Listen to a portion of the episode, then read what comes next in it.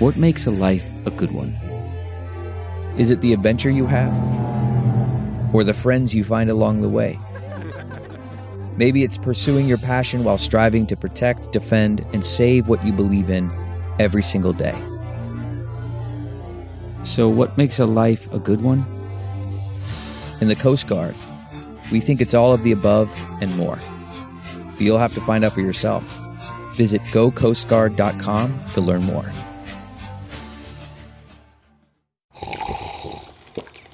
That's not just the sound of that first sip of Morning Joe. It's the sound of someone shopping for a car on Carvana from the comfort of home. That's a good blend. It's time to take it easy, like answering some easy questions to get pre-qualified for a car in minutes. Talk about starting the morning right. Just like customizing your terms so your car fits your budget. Visit Carvana.com or download the app to experience car shopping the way it should be. Convenient, comfortable. Ah.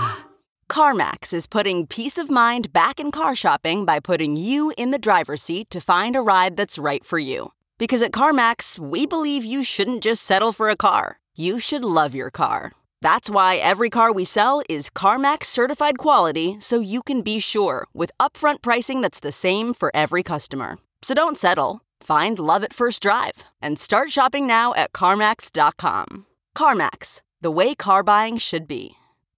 Welcome to episode 536 with my guest, Rebecca Rogers Maher. I am Paul Gilmartin. This here is my podcast. What a coincidence.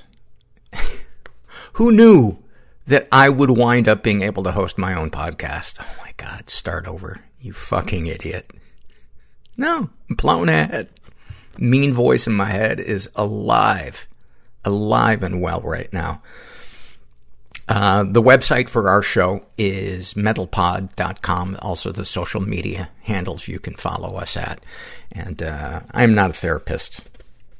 This is not meant to be a substitute for professional mental counseling. And I think that's obvious about 3 seconds in. I think by the time I'm done introducing my name and lashing myself. Anyways, let's get to a couple of surveys before we get to the interview with Rebecca. This is the Ask Paul Anything, and Hugh Jass asks, why do you keep interviews for so long before releasing them? I was disappointed last week when the guest talked about how his movie had just come out. Then you said that it was recorded like 3 years ago. I understand your disappointment, and oh boy, are you going to be disappointed this week, because this episode with Rebecca was recorded in, I believe, 2013 or 2014. And the reason is manyfold, is that a word? Why I hold on to episodes for so long. Some of the reasons are, I judge the shit out of myself for my participation in the interview.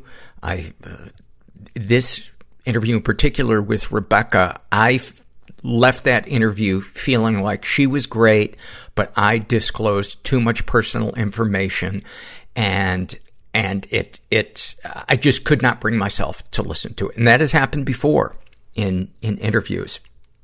And even though I emailed her afterwards and apologized, she was like, "What are you talking about? It was fine. You didn't disclose too much information. I was totally comfortable."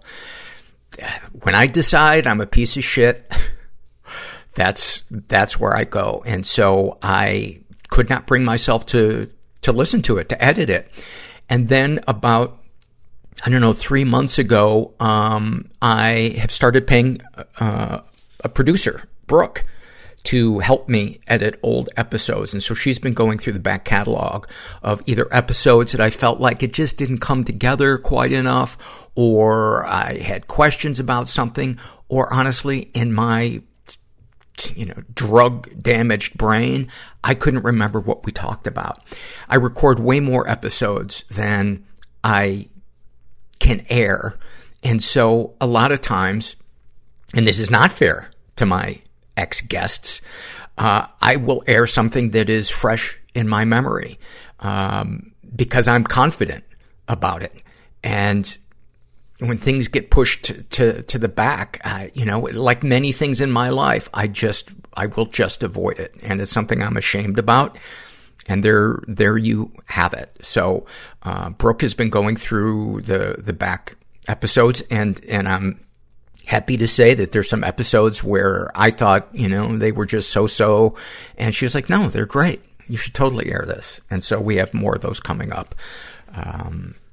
And also, you know, with the pandemic, I really don't like recording people remotely, and all of these back episodes were recorded in person. So, that's another reason. But,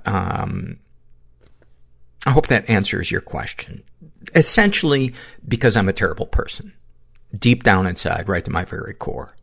Does that answer your question?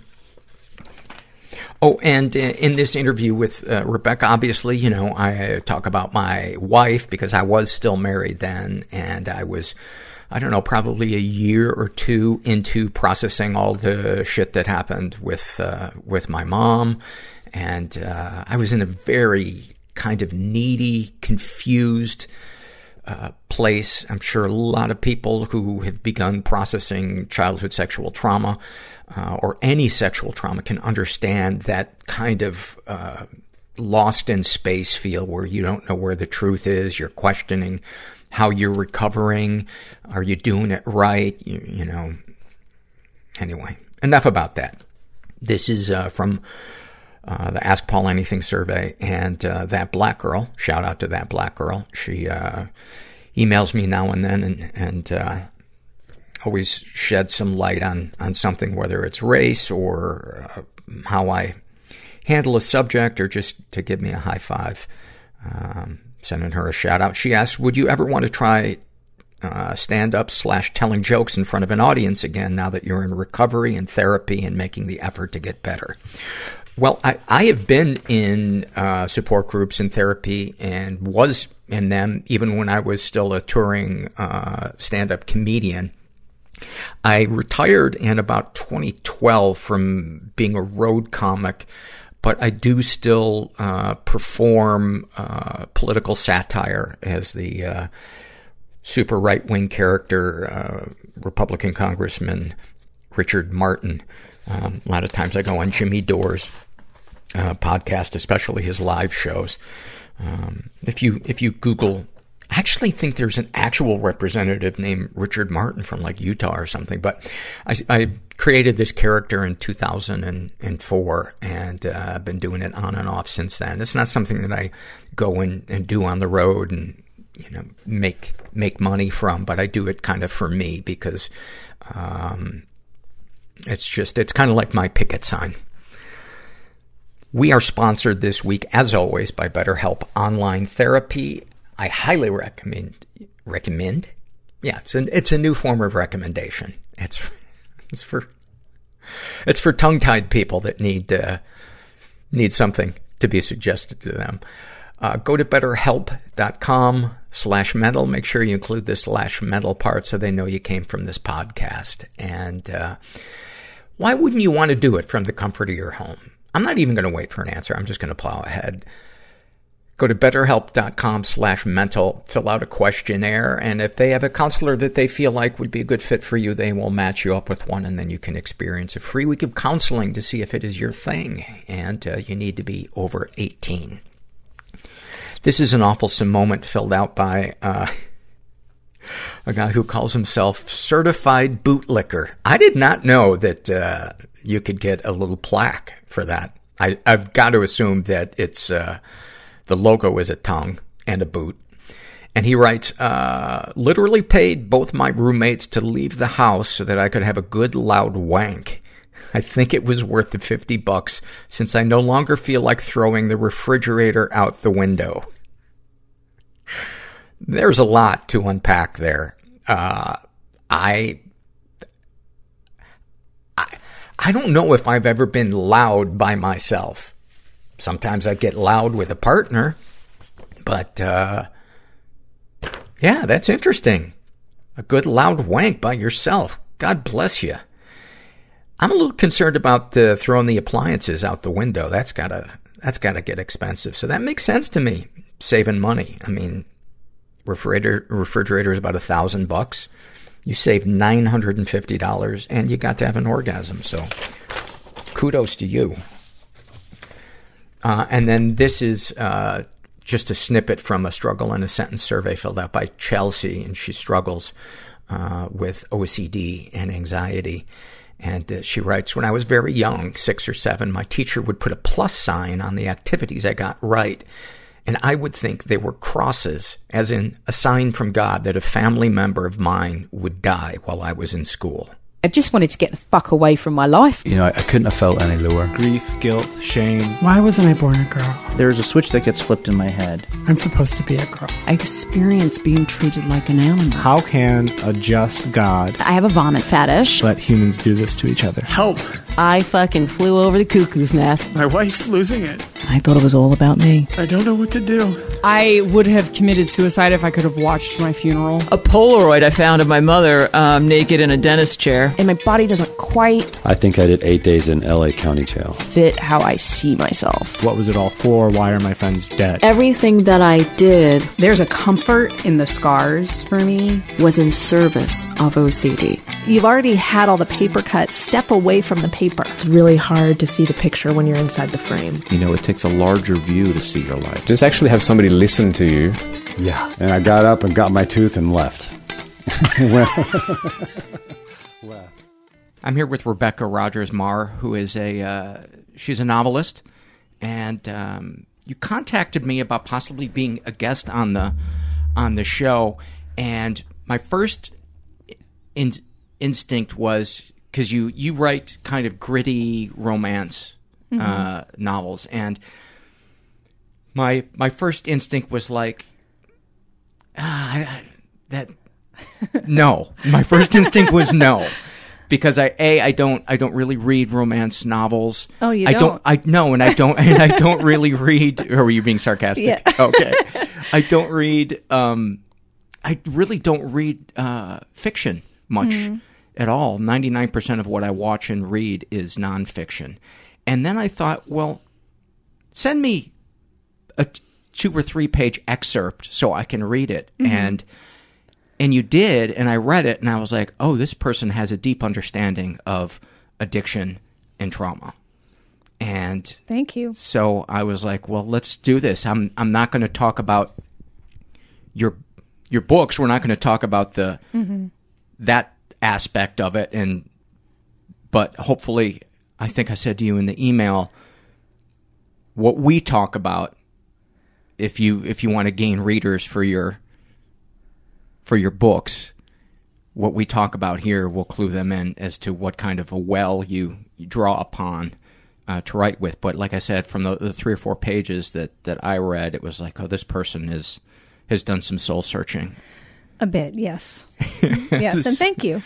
So how's that for a long-ass weird introduction? It works for me. Yeah, you live in New York City. You have a husband and a couple of kids. Yeah, I live in Brooklyn, Carroll Gardens. I want to visit Brooklyn so badly. You should. I get such great support from people there. I've heard such good things about the Bell House? Yeah. Where people go record podcasts there. Yeah. I want to come. And then there's people who I've had as guests on this show who have podcasts that live in Brooklyn who've invited me to come do theirs. And it feels like a Brooklyn trip is... Isn't it funny how now it's Brooklyn? It used to be like Manhattan, and Manhattan's like... No, it's Brooklyn now. Yeah, you should come. It's really wonderful. Yeah, I've never been to Brooklyn. I have been to Manhattan and Queens and Long Island, but never been to Brooklyn. Queens and Long... Okay. Yeah. It's high time. So where would be a good place? I guess let's talk about your childhood. Okay. Well, I mean, I... grew up right outside of New York City in Westchester County, which is a very wealthy, one of the wealthiest places in the world to grow up. You come from money? I don't, actually. We were very broke in a very wealthy neighborhood. Oh, that's... town. That's... Yeah, it was, I mean... That sounds hard. It was hard. I mean, it was advantageous because I had access to a great public school. And, you know, I was surrounded by... kids who went to college and who felt entitled to go to college and to, you know, take advantage of, you know, kind of elite resources that I otherwise wouldn't have had access to. So I'm grateful for that. But it was hard in the sense of being, you know, the Kmart kid So did you live in like the shitty part of Westchester? We did, yeah. Okay. Where the help lives? No. Well, I lived in a little town called North Salem, which is, at the time it was pretty rural, but I lived around Peach Lake, which is kind of the ghetto of North Salem. I think it might. And is that Connecticut or New York? It's New York. It's right on the border, though. Okay. So I mean, it was like middle class community, but we were sort of on the lower end of it, and renters, and sort of always kind of searching the couch for change to buy milk and that sort of thing.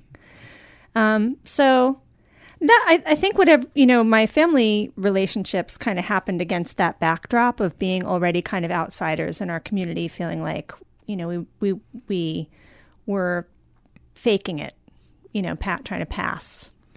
Was there a feeling that your parents were passing themselves off as something that they weren't when they were out and about in their daily lives, or was it just that they were just kind of trying to hide what the reality of what their life was? No, they weren't doing any hiding at all. They were not even really presenting themselves, you know, to the large. Like they never came to school. My parent-teacher conferences, they never came to school. They were very, you know, we lived on this kind of cul-de-sac, and they didn't socialize very much. So you got to be really antisocial to not socialize in a cul-de-sac. I grew up in a cul-de-sac, and it's like everybody knows everybody. Yeah. No, we had a couple of friends there, and you know that we did, but it was they weren't. You know. Did you have kids your age in the cul-de-sac? I didn't, but my sisters did. So I'll backtrack. I'm the youngest of four girls. There were a lot of kids in the neighborhood, but none really my age. But we were, you know... You probably wouldn't have been a writer if you'd had more kids your age. I mean, that's a long shot, but that's the first thought that strikes me is, you know, every person that makes their profession writing has to be thankful in some way for the things that force them to be imaginative. Do you feel that way? Yes, definitely. I mean, I spent a lot of time. We lived right on a golf course and by a lake. I spent a lot of time alone when I was a kid. A lot of time wandering, just being gone all day, playing with my stuffed animals and playing imagination games. So yeah, I guess I never thought of it that way, but I guess yeah, that contributed. But go ahead. You had another thought before I about growing up there. You were the youngest kids. Youngest kid, right? Four girls on a cul-de-sac. Nobody really your age. Your parents kind of just didn't come to your events. No, because they felt like outsiders too. I think, you know, they both of my parents had. First of all, they married young, and they had us very young. My mother was only 20 when she had my first sister, and she was coming from a pretty traumatic family background, and so was my dad. And they got together, you know, and sort of acted as parents functionally, but didn't really know what to do. Like emotionally. Right, no. Like provided, but... Right. Well, mostly. Yeah, I mean, you didn't starve, right? No, I didn't starve. Yeah. No. You didn't sleep on the street. No. Then quit your whining. I think given what they came from, I will talk about some of the you know, issues that I have with my parents, but I am grateful for what they did. One of the things that they did was to move us. They grew up in Mount Vernon, New York, which at that time was kind of rough. And we moved around a lot before we settled in North Salem, but they brought us to a place where we would have access to opportunities that they didn't have. So even though they didn't, you know, participate actively, they put us there, which is valuable. For example? What? Like, what are some examples of things that they didn't participate in, but they gave you? Well, just by living there and being able to being in a good high school where people went to college and stuff like that. So I see. Yeah. Having a good learning environment. Yeah. And they, you know, they were very, they loved to read. Both of them loved to read. So we always had a house full of books. They loved music. So I grew up listening to, you know, fantastic folk music and, you know, like 50s kind of, Buddy Holly type of great music. We did a lot of singing, and they loved to be outside, so we would go on picnics and things like. There was a lot of, you know, love there. They just they didn't. I think they were in over their heads. And it sounds like they were also in a little bit of a cocoon. Right. They didn't have a lot of support outside of, you know, my dad. I don't think my dad really had very many friends at all when I was growing up. And my mom. Were they shy, your parents? Yeah. And my dad, well, I'm hesitant to tell too much of his story out of respect for his privacy, but he kept to himself a lot. And he, you know, kind of struggled with his own mental health issues that kind of kept him isolated. You think he had battled depression? Yes. Yeah. And anxiety and alcoholism. Yeah. So that's some big shit. Yeah. What was their, were they fond of each other, your parents? They had a very volatile marriage. I do believe that they loved each other, but they fought a lot and it was vicious. And violent sometimes. I never received any sort of physical, I was never hit, but everyone else was. Really? Everybody else was, yeah. Did they resent you, your siblings, because you never got hit? Or was it they were so much older that it was... They were significantly older. I mean, I think in a lot of ways I got the lion's share of the affection that was available in our family because I was the baby. And, you know, I my closest sister to me is 4 years older, and then they're 4, 6, and 7 years older than me. So they, you know, had their conflicts with each other, but I was always the little one. And so, you know, to the extent that my parents weren't able to provide... nurturing, they stepped in and provided it for me. You know, I always think too that that last kid, the baby of the family, especially if there's an age gap between them and the other ones, is I sometimes think that the parents probably want to savor it like that last potato chip in the bag. Yeah, like, totally. Like let's love this one as much as we can. Let's try to be as present as we can, or whatever their idea of parenting is. That just. If I put myself in their shoes, I would want to, this is the last time we're going to get to see her, you know, do this or that.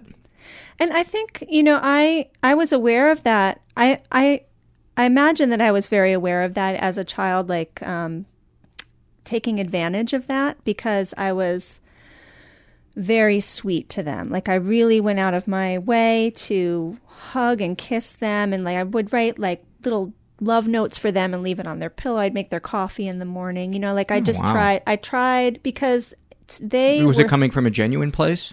I don't know. I mean, I think, I don't know because I don't remember my childhood really at all. I have only a handful of actual memories. So a lot of it is gone.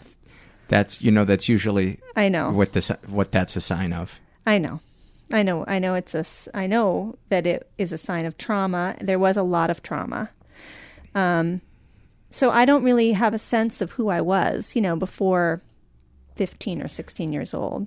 The stuff you did as a child, do you think that was so that you would feel safe, that it would make them happier and there wouldn't be so much volatility in them? Yes, absolutely. And it worked because, you know, I was loving to them and I received love in return. I was never, you know, my dad said, to my children recently, it was like your mom was like an angel brought her to our door and left her there. Like she just speaking never, about you. Yeah, like I never. And he to his, you know, it was kind of him actually. He said, "I bet she doesn't feel this way about it now. I bet she has different like feelings of anger about it now." But when she was a kid, he said that I was. I just never had a cross word for anybody. So I have to imagine that some of that was genuinely me just being a loving person. I hope so. But I also think that I really was afraid to ever be angry or difficult in any way because I was afraid of getting hurt, you know, and I was afraid of losing what little attention I had. Like the way that I could get attention was by being a straight A student and super sweet all the time to everybody. And it took a long time to undo that. You know, it was eventually, you know, it became really burdensome to be nice all the time. And the kind of like the monster started to creep out, you know, but when I was a little child, I don't think that was there yet. How does the monster creep out? in you, because this is something, by the way, which I very much relate to, because there was always drama going on around me. Sometimes it was very silent, but there was either the tension between my mom and my dad or the tension between my mom and my brother. Mm. And I just always was like, I just want everybody to get along. You know, I want it to be smiles. I want everybody to be happy. So that became my primary way of feeling that a room is safe, is if I can do whatever I have power over to see that everybody's happy, even if it's a non-family member, right, then I'll be okay. And that comes at a cost. Yeah. And so then as I got older, and I want to see if this is the case with you too, I would not be able to express what I was feeling or to be able to stand up to somebody, but I didn't even know what I was feeling. Yeah. I didn't even know that I didn't like something, or I did like something. Tell me about your experience with the hiding. That's such a good point. I mean, because first of all, it's a lot of pressure, like you describe. It's a lot of pressure to be responsible, to feel responsible for the mood of the room all the time. But yeah, I think that's exactly what you're talking about. And I think this is probably true for a lot of women, too, in general, that we are so accustomed to taking care of everybody else's needs. We don't even stop to ask, what do I need or what do I want? But of course, a person has needs and wants, and they will come out sideways if they're not coming out directly. And that's what I'm talking about with the monster, that like, you know, I would just be nice and nice and nice and nice until I just couldn't, you know, take it anymore. And then I would become, you know, I don't think vicious, but I think for me, it has played out in resentment. Like bitterness. I'm so good all the time, and I don't get back from the world what I give to it, and that's not fair, and I feel just depleted all the time, and I feel resentful of that. And how would the bitterness, would it just stay within you, or would it come out? Would you express it to people? You know, I would express it, sure, but sarcastically, or just being incredibly demanding, unrealistically demanding of people, you know. Outwardly or in your head?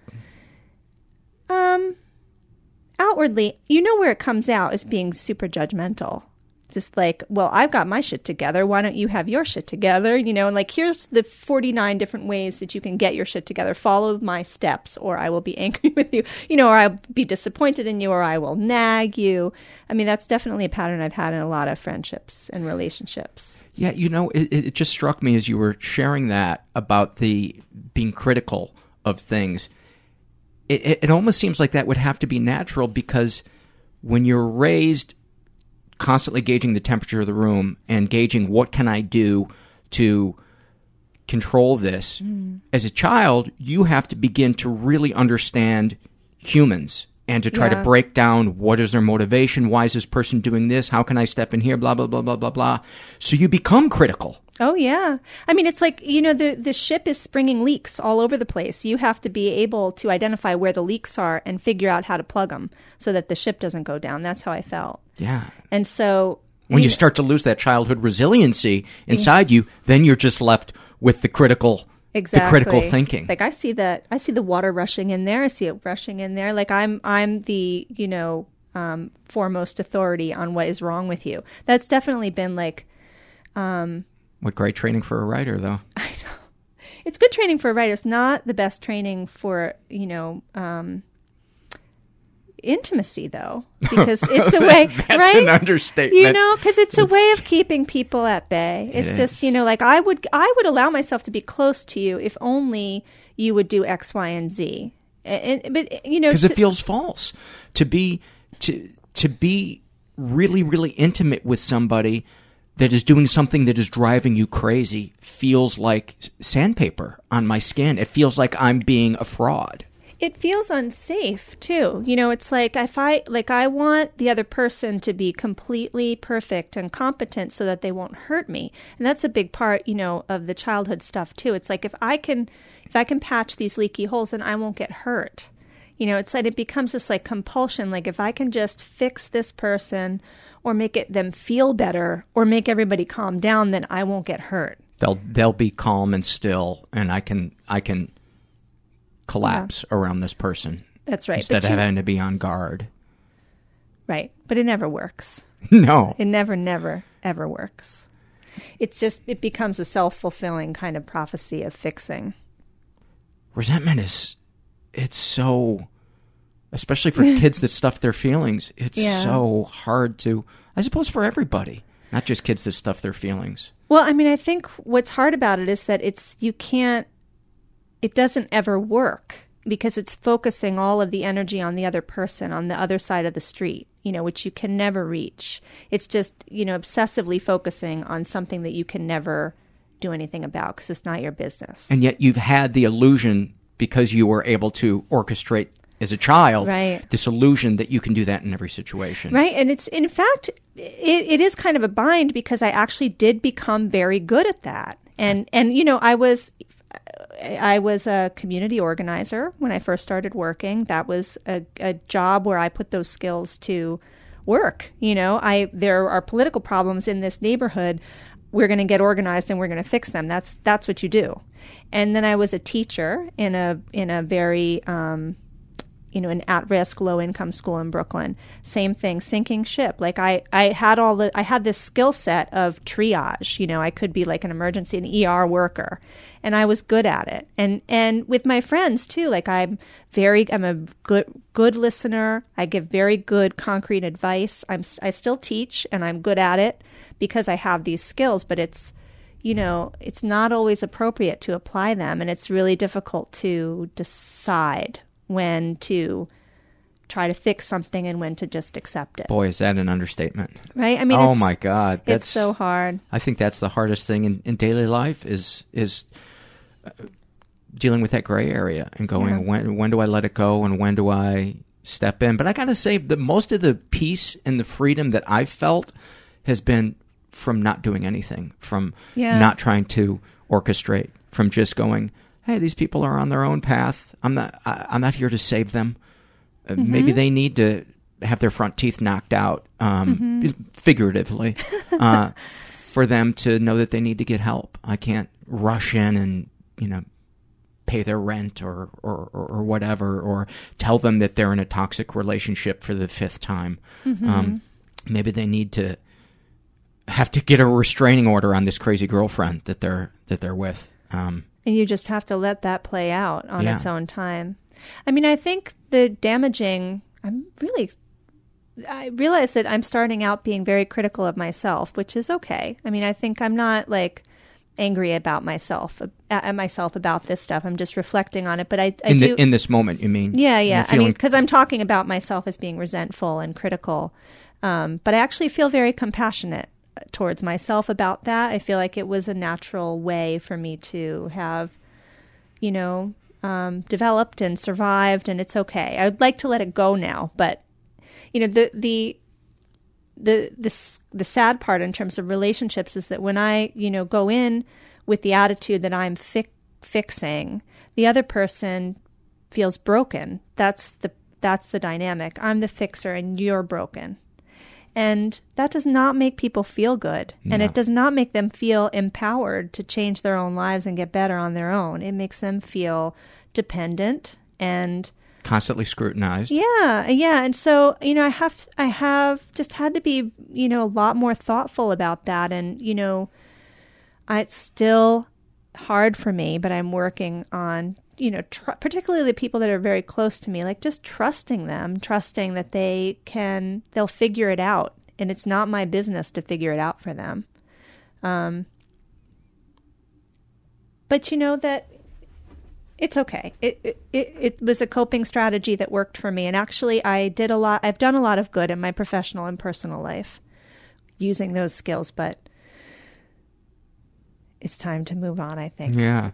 And that's partly why I started writing. You know, I wanted to, like, I had been doing these, like, caretaking types of jobs, and I started writing just to have something to do that was completely mine, that was, you know, selfish. I wanted to do something selfish. And, you know, I don't want to talk about my books specifically, but I will say that the process of writing romance is very conducive to recovery stuff because It's like having a, I think of it like in this kind of Jungian way, like as it's having a dream, because a romance novel has to have a happy ending. Whatever the problem is, it has to get solved. And so, you know, that set up this kind of like fairy tale dynamic. And with each of my books, I've had a problem, like a personal problem that I didn't know how to solve. And I would give it to a made up character and create this whole fictional world and then just see how it wrote itself. And then at the end of the book, I would have information about how I could solve that problem myself. Oh, that's interesting. Yeah. I didn't go in knowing what the solution would be in any of them. I just had, you know, like I want to talk, we will talk, I think, about the rape and sexual abuse stuff. But like one of the books is about a rape. In my personal life, yeah. One of my books was about a rape survivor, and and that was a hard book to write. But part of it was like, I don't know what to do with this problem. I'm just going to give it to somebody, and then see how it resolves. And you know, go ahead, finish your thought. I just learned. You know, my thought is just that I think writing is a good way to kind of. I feel like, you know, maybe this is a little philosophical, but like I think we have the answers to problems in us. They're in there. We just have to listen, but we don't listen. Yeah. You know, and with this, particularly with being like a kind of caretaker type where you're not checking in with yourself, but what you need, you know, it was hard for me. Like I didn't really have this strategies for like how to listen to myself and figure out what I wanted. And so I have used writing as this way to get at it, like through the back door. Yeah, you know, it makes sense to me. I mean, if you're not used to taking your own temperature because you're busy taking the temperature of the room, how do you know when you have a fever? Yeah. But what struck me when you were talking about that was how sometimes you can only find compassion through yourself through writing about putting your experience on these other people and then kind of letting it unfold.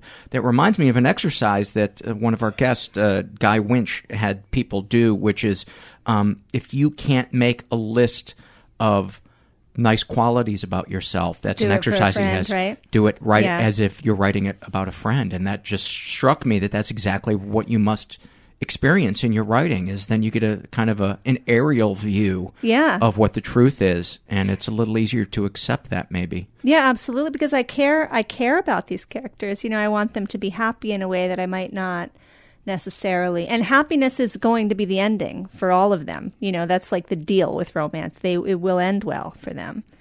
And so it's, you know, that's not something I would necessarily allow myself right out of the gate, but it's a way to kind of get there backwards. There's a premise for one of your books that I love, and I think if my listeners are interested in reading one of your books, it might be the one to start with, which is The Bridge, which starts with two people.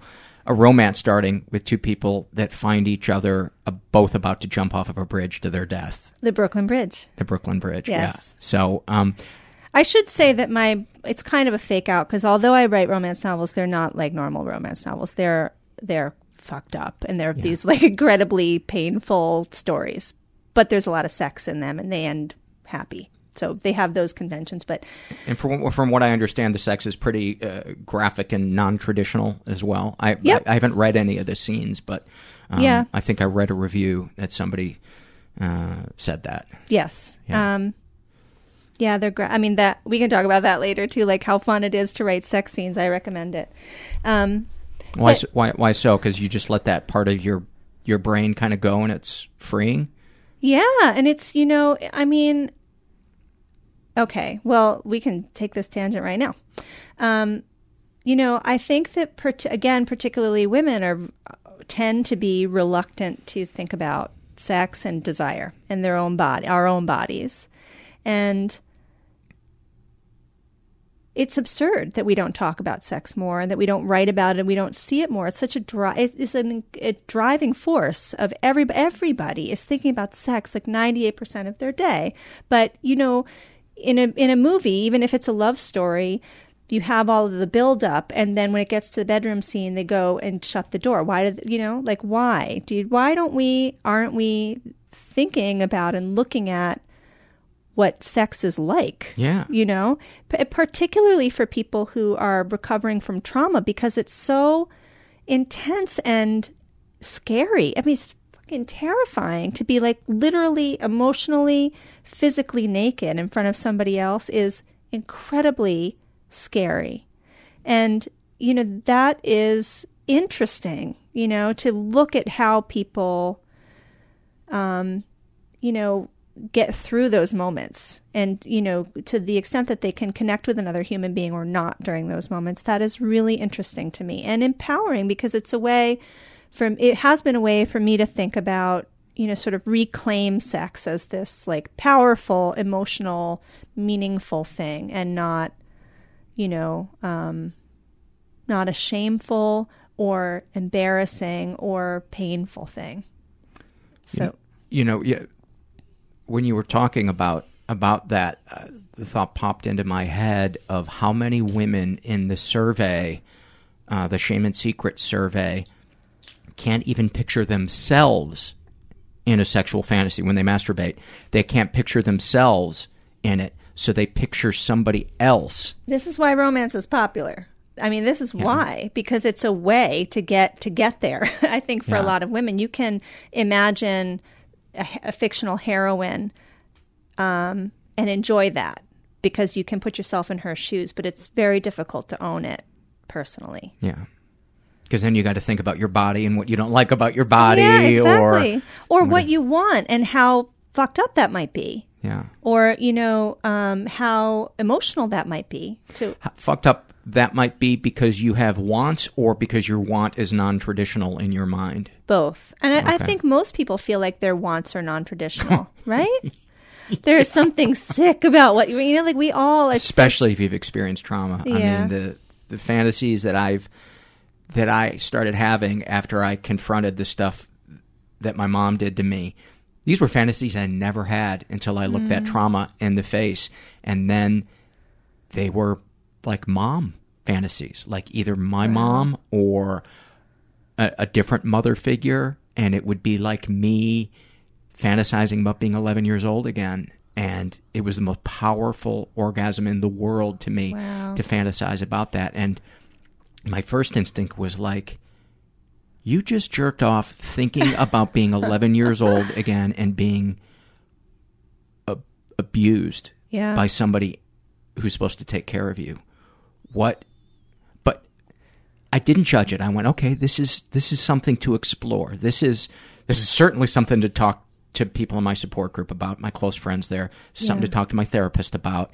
And this is something to try to maybe help understand what my brain is doing and to share with other people, because I know I can't be the only one that is going through this. And I began to realize, between that and reading the surveys, that our brain has a way of wanting to get into a time machine and go back to that trauma, but redirect it, recast it, and say, I'm the one who's choosing to have this inappropriate bath. Right. You know? But it's going to be with a woman who doesn't feel safe to me, or whatever the details of it are. And so when people confide in me, particularly people who have been sexually abused, that they have these fucked up fantasies about wanting to, you know, be abused again, or very often in the case of women, when they masturbate, they picture a girl that was the age they were when they were abused, and they picture a man abusing that fictitious girl. And I say to them, this is your brain. This doesn't mean that you enjoy this. This is your brain trying to make sense of what happened to you. Yeah. But it was very shaming when it first started coming up, because, you know, there's such a difference between right before you orgasm and after you orgasm, how you feel about what it is that you just thought about. Yeah.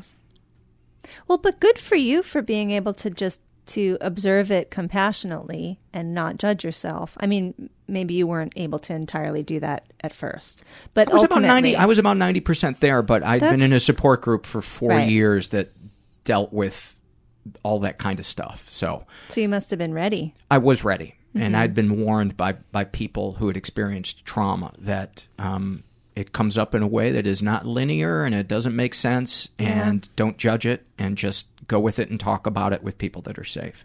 But let's get back to you. Well, I think this relates, right? I mean, it's, part of what's so difficult about, so let me say, I talked to you about this earlier, that I would prefer not to talk about the specifics of my childhood abuse, but I'm a childhood sexual abuse survivor. And can you give me some specifics? No, I cannot. Thanks for asking. But it's, what's so tricky about it is that it's not, like, the way that we are used to talking about sexual assault is, the stranger in the dark alley.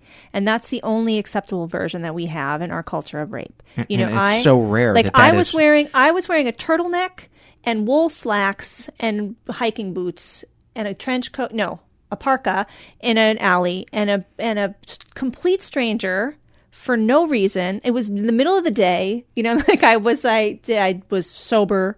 I did everything right, and a stranger came up with a gun and forced me to have sex with him, and that is the only thing that's rape. That's sort of the version that we have. Right. And lots of sexual abuse survivors carry that version too. So, you look at what actually happened in your life and you say that wasn't abuse because I loved the perpetrator. Or I knew the perpetrator, or I didn't say no, I didn't run, I didn't tell anybody. I think this is the hardest one. I experienced, my body responded, like I craved that connection. And so that can't be abuse. And there's, I think that's the biggest one. Yeah. There's this kind of like, I feel like I really struggled with this kind of magical thinking about it, like, and vacillating between, like, either I caused it, like it was my fault. I should have been more aware. I should have been more clear, or I should have been less of something and more of something else. It was my fault. The perpetrators were innocent. Or the perpetrators are like horrible, evil monsters, and I was completely innocent and did nothing to participate in it at all. And those two, I have spent a lot of time swinging between those two poles, and neither of those is true and will ever be true, really, for most, particularly with childhood sexual abuse, but really all, I think, sexual assault. You're never going to get a clear picture like that, and it's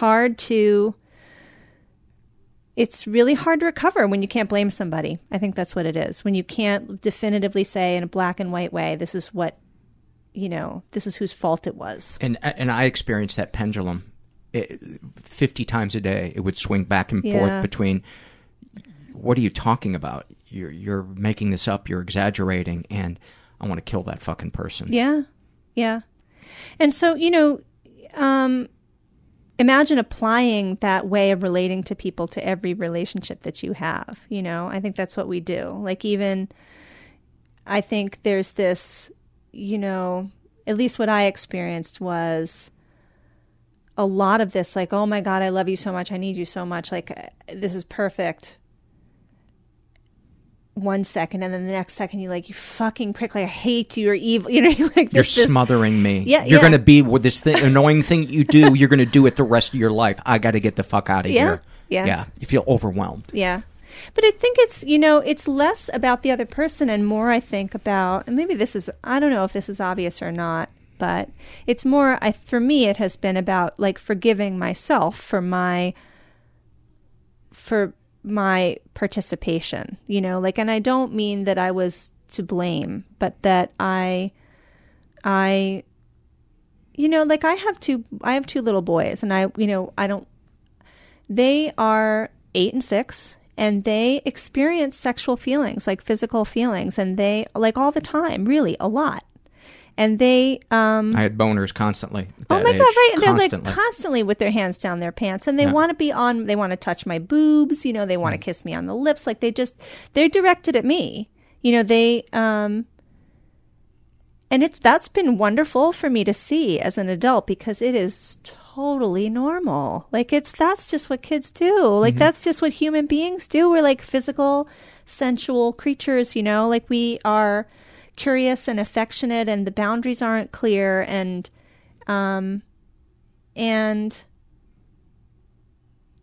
that's totally fine. Like, the important thing is to have adults in your life who can draw a boundary and stay with it. Yeah. And not shame you. Because you don't know as a kid that... Yeah. Not shame you. Exactly. Yeah. So did seeing how naturally sexual your children are at that age, did that help you have more compassion for any, for lack of a better word, pleasure you might have gotten from what happened to you as a child? Yeah, absolutely. And like, yes. Was it, can I ask, was it a single instance? Was it more than one instance? It was more than one. Yes. I definitely, I mean, I will say though too, I have had a lot of years in the support groups as well. And I... Are you still in them? No. Okay. Although I go back for a tune-up once in a while. But I am in therapy. And actually, I started going to therapy when I was 16. Like, my parents were separating, and therapy was not a thing that happened to anybody that we knew. But, you know, I was a reader, so I knew that it existed, and I found a therapist, and I looked up our insurance plan. I found a therapist, and I said, I asked my mom to drive me, and she very reluctantly drove me there every single week. And had she known about your sexual abuse? That's a tricky question. There was a lot for me to be going to therapy about. Let's just put it that way. And she, you know, my parents had a very bad divorce, a painful divorce. So that was happening at that time. And so... You had a lot on your plate, huh? I did. Yeah. And my sisters were gone at that point. So it was a lot that I was trying to keep afloat simultaneously by myself, you know. And being the good girl on top of all of it. Yeah. So I've been, you know, in therapy on and off since age 16. I'm 39 now. So I have a lot of years of working through this stuff under my belt, you know. So by the time I had my kids, you know, it wasn't completely news to me that kids have sexual feelings, and that's okay. But it has been like a great object lesson to just see it truly among, you know, with two people that I love and are completely blameless to me. Mm-hmm. You know, like they are just completely okay. There's no doubt that they are 100% okay, in the way that I might sometimes still doubt myself, you know. One of the reasons I wanted to come on the show was to talk about sexual abuse, but I feel like it's really... I'm sure you've had this experience, and maybe other guests have too. It's just really, it's hard to talk about it. And it's hard to separate the strands of what's going on when it particularly... It is a tangled-ass bowl of spaghetti. Yeah. It is so hard to know, first of all, to accept that there is no objective truth. Right. Do you know what I mean? There's only our experience, what we experienced. Some of our memories may even be a little bit hazy, mm-hmm. But that doesn't matter, because this isn't usually about prosecuting somebody else. No. This is about working through it, mm-hmm. and identifying what we feel and finding a way to cope so that we don't destroy our lives through tuning other people out or numbing ourselves with substances that aren't healthy for us. That to me has been what I've learned. And I've also learned that there's a pretty awesome bond between talking with somebody like the conversation that we're having. I feel like... Oh my God, that first time that you go into the room, like the support group room, and people are just the power of having other people talk about it openly and describe a story, you know, that, you know, I feel like the part of something I want to talk about is not just the abuse, but the way that your inner circle, the people around you respond to it, and what a kind of secondary trauma that is. Like the... You're talking about the family members or whoever, how they aren't equipped to deal with it. Right. I think that trauma is often even worse than the initial trauma, because the initial trauma, you can almost understand how the perpetrator in their sickness can be compelled to do that because they're in the state of frenzy or sickness or whatever. But the objective person that you go to, that's the nail in the coffin to me, because that person isn't in a frenzy. Right. And they're... But they're buying into the stranger in a dark alley, image of sexual abuse too. And, you know, probably 5 or 6 years ago, I took a class at the New School in Manhattan called The Literature of Forgiveness, which was an amazing class about how people cope in the aftermath of genocide. And we watched a film about Rwanda. And you know, not that I'm certainly not equating my experience at all with the genocide in Rwanda. Clearly, that is like unimaginable horror. But there was something that I saw in this documentary that, that really was like painful but awakening for me to see. And that was, you know, like structurally, the issue in that country is that you had one group of people massacring another group of people, and then there were so many people involved in perpetrating the crimes that once the carnage was over, they couldn't possibly prosecute all of the perpetrators because half the country would be in jail. Exactly, there wasn't the money, you know, to like keep them in jail, and so people had to just continue. They had to just move on as though it hadn't happened. You know, you have perpetrators and victims living side by side in the same village, and you know there was the sort of pressure to forgive, and they had these these reconciliation councils and things like that. Which I'm not against forgiveness. I think that's a wonderful thing to do, but it was forced. And you could see there were interviews with women who literally had their babies ripped off their backs and murdered in front of them, and then were raped. Their husbands and brothers all killed, and they were expected to live with the person who did that as their neighbor and act like it hadn't happened. And I just looked in the faces of these women, and they were just fucking gone. They were gone. They were not there in their bodies at all. They were thousands of miles away. They could not cope with that. It just seemed to me that they couldn't cope with not only the atrocity, but the fact that they were expected to act as though it hadn't happened. Right. And just continue on as though the person who perpetrated it wasn't a fucking monster. Much like the mother that tells the daughter that comes to her and says, "Your my stepdad, your new husband, is doing things to me," and she says, "You're lying." Yeah, it's like what? It's such a mind fuck. It's like I know that this is the reality, but if everybody else around me is acting as though that's not the reality, you start to feel crazy. Yeah. It's a terrible choice. It's either I'm crazy and there is a community that I could eventually join, or I'm sane and I am alone. Those are terrible options, So what did you feel when you walked into that support group? I felt like, God, like, oh my God, here are people who will talk about this openly. It was such, and everybody would say this. I hate being in this chair right now. This room is the last place in the world I want to be. It is the only place I can be. Everybody would say that. Perfect way of saying that. Because it is excruciating, but it is the only place where the truth is being told. And there is an incredible relief in having the truth be told and being able to tell it. The one story that I feel like I can tell, and I talked to you about this a little bit, was an attempted rape that happened when I was an adult, and in a lot of ways mirrored the childhood stuff. So I was 20. I was living in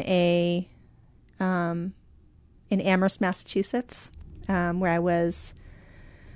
I went to Vassar, but I was for a year at Smith College in that area. And I was living with my boyfriend for a summer. We had subleased an apartment.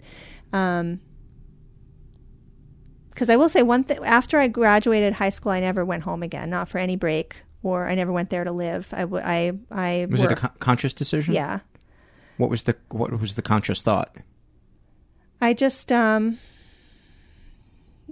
mom and I were not getting along, and it wasn't even really that at that point. It was, I survived by the skin of my teeth. That's the way I thought of it at the time. Like, I just barely made it out of there alive without killing myself. Or suicidal thoughts were pretty predominant. Yes. I was in a lot of danger when I was a teenager. Really, when I look back on like how closely I was, I cut myself. I was really seriously depressed a lot of my teenage years, and I made it. And I just felt like I can't. I felt so traumatized. I just felt like I couldn't. It was a long time before. It sounds like you felt alone too. Yeah, because we didn't talk about it, and like I was always the one in my family who was like, "Let's talk about our feelings and let's talk about what happened," And then still to this day, like I start with that, and everybody in my family rolls their eyes, like, "Here she goes again with the." Telling me to go to a 12-step meeting, like... Can't she just lock her feelings down like the rest of us? No, they all have have good ways of coping, but this way that I do it, and I think that you do it as well, is not... they're not into it. Yeah. Let's just say that. Well, for me, it's got to be the right group of people. There's many people I would never share an ounce of vulnerability with because it just doesn't feel safe. Exactly, but, I didn't know that. When I was 18, all I knew, the only way I could do it was to separate at that time. So I was living in this apartment, and I had to take a semester off school because I was not able to function. It was just like it really came to a head in like the middle of my sophomore year in college. I was just like, I was in support groups and I had a therapist, but I was like, just crying all the time. I couldn't get out of bed. I couldn't do my work, which was really atypical for me because I was always like an A student. And so that scared me. I couldn't function. And so I took a semester off school. I lived in my boyfriend at the time's dorm room at Hampshire College. And just probably scared the hell out of this poor child who was only like 19 or 20 himself. And I was a wreck. So anyway, that prefaced this, evening. So you were in that place before this happened. Yeah. Oh and my God. And so, you were like a dry box of. I know. Tinder. I know. Yeah, those were rough years. I worked a job. I was working, so I took a semester off. But my version of like collapsing was to work a full-time job. That's what I did. And I worked nights. I came home late. And my boyfriend went to bed, and I took a bath. And the funny part of this story is that I put a clay face mask on. So while all of this is happening, I have a green like Incredible Hulk face on. That is awfulsome. That is awfulsome. That word that we have now. That is awfulsome. Yes. Yeah. The police, when they came, the entire thing happened with green face on. Okay, so. I'm in the bath, and I hear this like incredible crashing noise, which we lived on the ground floor of this apartment building, and that was not uncommon because people would come through the front door and it would make a noise. But I'm in the bath, I hear the crashing, and I was like, probably my boyfriend would have said something if there were something actually wrong, so I'm sure it's fine. But then I hear a voice at the door, and the man, it was a stranger, he said, "Get the, come out of there right now, or I'm going to fucking kill you," or something like that. Something terrifying and threatening to you, to me. And my first thought, I've thought a lot about this, obviously, in the years since. But my first thought was, he must have hurt my boyfriend, because there's no way that there would be a man outside the bathroom door threatening to kill me, and my boyfriend would not be there. To protect me. And so I thought, I have to play along with this and do whatever it takes to make sure that he doesn't get hurt, So whatever I have to do, because I knew I knew it was coming. Nobody, a man doesn't come into your apartment to say hello. I knew it was coming. But I thought to myself, one, here we go again. And two, whatever this is, I'm going to have to get through it so that my boyfriend doesn't get hurt. And so I came out of the bathroom in a towel with my green face on. And the man had his T-shirt pulled up over his head so that I couldn't see his face. It was absurd, really, in retrospect, because I think he was very drunk, kind of a bumbler. But he was much bigger than me, and he was pretty scary. And he, got me in a headlock and dragged me to the bedroom. And where was your boyfriend? In the bedroom, sleeping. And so the door, our bedroom door was open, closed, and I opened it and turned on the light. And so he sat up in bed and saw me there with this guy, with his arms around my throat. And he was just he didn't react. He was he was sleeping, and he was, 20 and is human, but he didn't react. I said, call 911 to him. And he was like, what? And the man, the assailant, he did not feel like dealing with that situation. I think he was not prepared for whatever he thought was going to happen. In his mind, it had broke bad. Yeah. That's one thing everybody could agree on in the room, is that this had broken bad. Yeah. I'm getting away from this green-faced. Anyway, so he was drunk, and he was just like, fuck this, I'm going to go find somebody else. And he dove out the window with it. He came in, and I went to the phone, and I called 911. And my boyfriend the whole time just was like, what just happened? And then he had plans to go visit a friend of his, a girl that I knew was in love with him because she had told him that. Recently he had plans to go visit her 3 days later, and he went on the trip and left me in that apartment where I had almost been raped. Wow. And I stayed with that motherfucker for another 2 years. I gotta say, at 20, I'm not sure I would have been much more emotionally aware than he was. Yeah. And that's really hard to admit. And I think I'm not making excuses for him. No, I want you to make excuses for him, because the fact is that he really didn't do anything wrong. He was actually and probably still is a truly wonderful person who loved me, and I loved him, but he didn't know what to do. But what I took from that situation was, I am not worth defending. Mm. And he, I think that's, again, this is what makes it so difficult. He was not the villain in this situation. I can't even all this time later, I can't go back in and blame him. It just happened. Yeah. Now, I'm talking about the, him going to visit the girl 3 days later. Oh. That part. Not the, there's a guy... Well, but with you in a headlock and you're naked, that I can't understand, unless he's a really heavy sleeper and he hadn't. Well, he must. I mean, he was sleeping. I don't think he was faking sleeping. So but going to see the other girl too. That again, yeah. He was tired. That was the other thing. He had been dealing with me having this kind of breakdown for months, and he was tired. And didn't have the energy to help me through another one. And, he, that's okay. That was what he was going through at that time. But the thing that strikes me about it now is the message that I took from it, which is, and it wasn't just him. It was I called my family members and friends to say, this is what happened. And what they largely said was well, thank God nothing happened. As if no injury happened.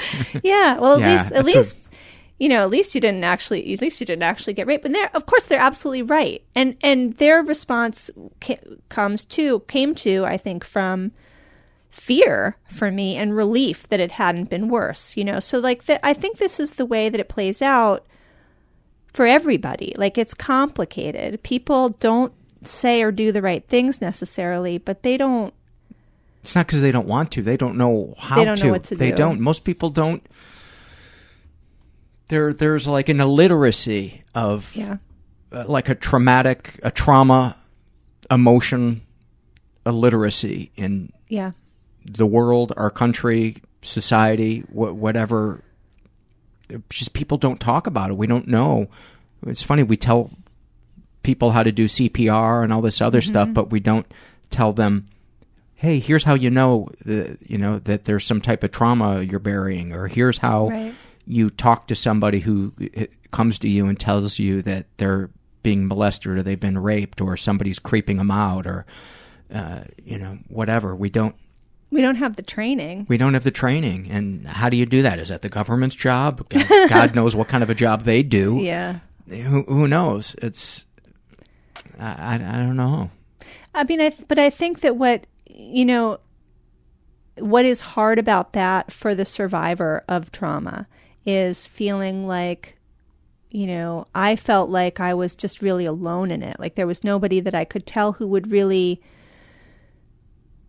you know how to support me or how to take care of me. And then again, you know, something that I think is definitely true is that I became really afraid of my own feelings, and I selected people to be around me who were also afraid of my feelings. And it's like I was hiring them to be like security guards around the perimeter. Like they, you know, if I stepped over the line and started to feel too much or want too much, they would check me. You know, like, I can't handle that. Like, back up. You know, that's too much. Or like, you know, you're being too needy or whatever it is that people say to get you to stop. I surrounded myself with people who would do that for me for a long time. And so my friendships, my relationships were with people that I loved deeply and who I think loved me, but who just couldn't handle it. Yeah. You know? And so it's not like, again, it's not like anybody is a villain or is doing something wrong. It's just, you know, I had to think about putting people in my life who really could handle it.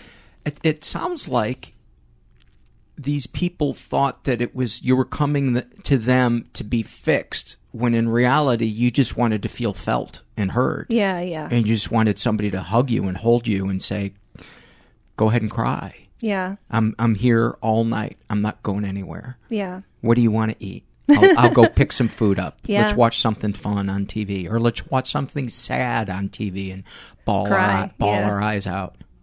Well, I have been that person to many people. And that was, you know, that again is where like the resentment would come up for me. Like I felt like I was always that person who, you know, when somebody would talk about their feelings for a little bit and then try to change the subject, I would say, we're not done talking about this until we are done. Like, keep talking. I'm listening, you know. I felt like I was giving that to people, but I wasn't receiving it. Of course, the flaw in that logic is like that I was not giving that to myself. And that's why I kept looking for it from other people, you know. And while I think it's important to have appropriate people that can hear you and feel you and see you and, you know, use that phrase I hate, hold space. We do have to begin to do the work that is involved in finding that compassion for ourselves and explore that, you know, that answer those questions. Did I deserve this? Was this my fault? All those things we beat ourselves up with that we would never say to somebody that came to us. Right. But we say to ourselves, right. You know, oh, you had an orgasm. You must have wanted it, or look at the way you were dressed, or you shouldn't have been out that late, or why did you drink that much? That one breaks my heart. I see that in the survey all the time. Yeah. Women that let their, and men who let their abusers off the hook because they had too much to drink, right. As if your blood alcohol content is such and such, then that box is checked, and now you're rapeable. But that is what people do. I mean, and that's what children do. And that's why trauma is so hard to recover from. Because I think the thing that we most want in the world is to not believe. The thing that is the scariest is to think bad things happen randomly.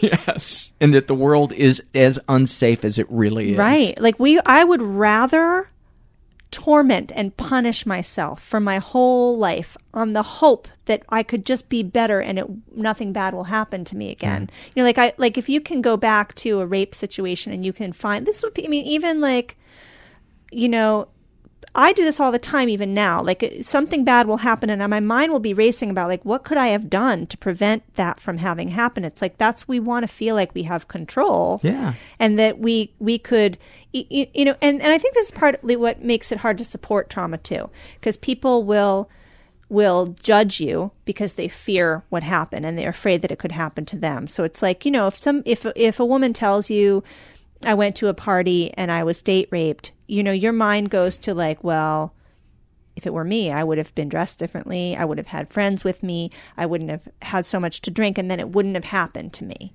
And that's a way of like defending yourself against the possibility that you could get hurt. Like we're so afraid of random hurt mm-hmm. that we will do anything to blame ourselves or somebody else. We will call ourselves perverts rather than say, oh, we lived in a fucked up society full of dangerous people. Yeah. Because that is truly terrifying. It's like terrifying. Like the hardest thing in the world is to walk down the street with your heart open, because anything could happen to you at any moment. Any number of people close to you, strangers, could hurt you. You could die. You could get physically or spiritually violent. At any moment, there's fuck all that you can do. You are an open wound. Always. And you know, to that I would say, I like to picture myself as going through my daily life with walls that come up and down in a way that is efficient. Right. If I sense that somebody isn't safe, my walls come up. I can be polite with them. I cut the conversation off at a nice point. I can decide to do it. I don't have to try to be something to that somebody. And I'm done, and I'm on my way. And if I find it's somebody like you that I start having a conversation with, I can let the walls come down, yeah. and then I can let the love in, I can let the love out, and that makes my day. But yeah. But I used to not be able to know who was safe and who wasn't, because. So you would just have the wall up all the time. All the time, yeah. Or down all the time around the wrong people. Right. And I would just unload maybe on somebody that didn't know how to handle it. You know, right, when I first started confronting the stuff that happened to me, I couldn't stop talking about it because I wanted a mother. I wanted somebody to come in and fill that death. But you also wanted to be smacked down in some sense too, don't you think? It's like I mean, I feel like part of me wanted to. Yes, there's like this craving for intimacy, and there's also this terror of it. So it's like, you know, you're reaching out, but I think part of you hopes that you will get smacked down, so that then you can stop the feelings and you don't have to actually really feel them through to their conclusion, because they're so painful and difficult. I didn't experience that. What I experienced was asking the same question over and over again, hoping that eventually the answer would sink into my bones. What question? Am I making this up, or was this sexual abuse? Yeah. What happened to me? And I hate think that question. It's awful, because they weren't there. The person you're asking, you can only give them the details of it, and then when you share the details of it with them, you begin to get triggered again. And I could feel my adrenaline starting to rush. And part of it would be arousing, and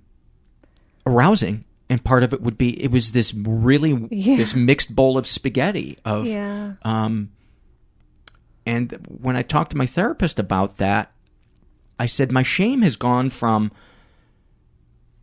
no longer on what happened to me. My shame is now how I feel when I talk about it, that I get aroused sometimes talking about it. How the fuck could I be getting aroused talking about something that hurt me more deeply than anything else? And that's one of the things that's so fucked up about trauma. How can you have an orgasm when you're being raped? How can you masturbate thinking about somebody doing something that hurt you? Yeah. I suppose that's why we do the podcast, is because there are no simple answers to it. You can't talk about it in a 5-minute chunk. You need hours to talk about it. You need support groups. You need therapists. You need close friends. I mean, what I just shared with you, what do you think? Be my mom for a second. Be not my actual mom, but be... I think you have to treat the symptoms, you know, and that's really something that I've learned in my therapy is that, like, one way to shut down your recovery process is to keep putting yourself on trial and asking whether you deserve it. Like, whether it was bad enough or real enough for you to claim it. And that's just a circle, the little circle that you'll keep chasing your tail in. Because you will always come up with a reason to put yourself down, to say this wasn't valid enough. Exactly. But I mean, if you know yourself, you're not crazy. If you are having, like, symptoms of being a sexual abuse survivor, you know, difficulty with intimacy or, like, flashbacks. That was a big thing for me, post-traumatic stress flashbacks during sex. From the childhood stuff or the second thing? The childhood stuff. Yeah. It's like, you... Were these repressed memories or just things that you knew had happened, but they were just coming back? It wasn't... I mean, it's like combat. It's like I would just feel like I was being raped. Like, I would be having sex with somebody that I loved and I would get triggered in a way. It would feel like I was being raped. And it was not even, like, verbal. It was just like a physical kind of panic.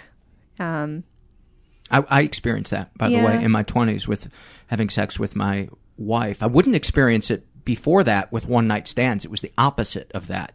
But once I got into a committed relationship, it's a lot scarier, especially when she would be on top. I would want to crawl out of my skin, and I didn't know why. And I had never been, quote unquote, raped. I'd been sexually abused, but I'd never had that act. But I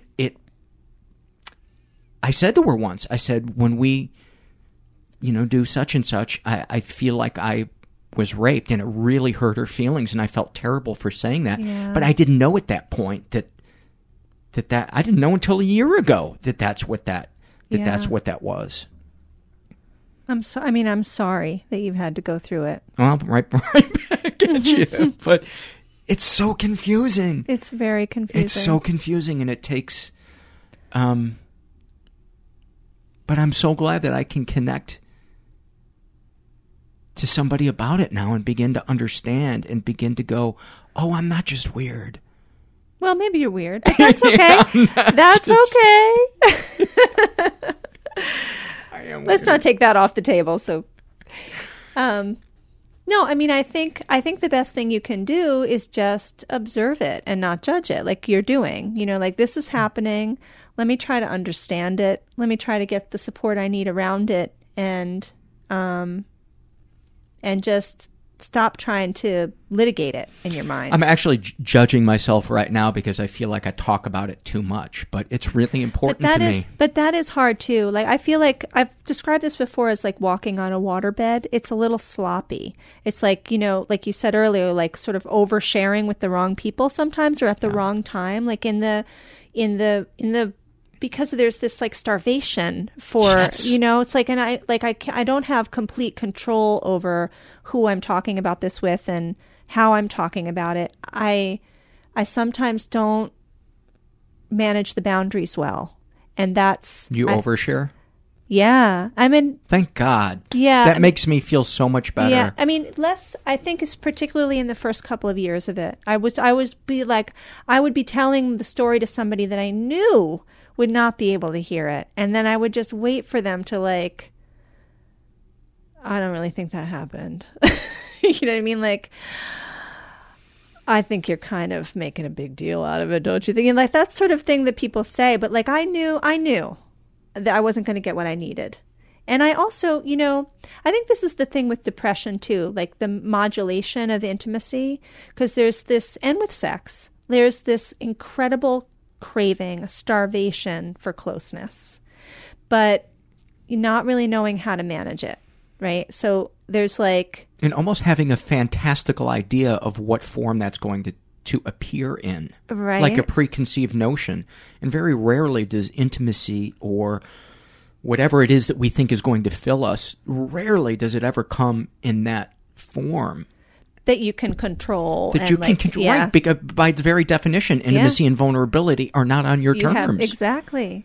But, you know, but it's that wall, too, like that you were talking about. Like, I feel like I had this kind of plexiglass wall up all the time. Another thing that really helped me about being a parent is that my older son has sensory modulation issues from a very young age, like when he was a toddler. And so he would, this helped me understand myself in a way that was really profound. Like, he could not handle loud noises, and he didn't like people to be very close to him. Like, the playground was very stressful. It was just like too much stimulation. So he was just like on guard, like, tense all the time, like hypervigilant against this stimulation.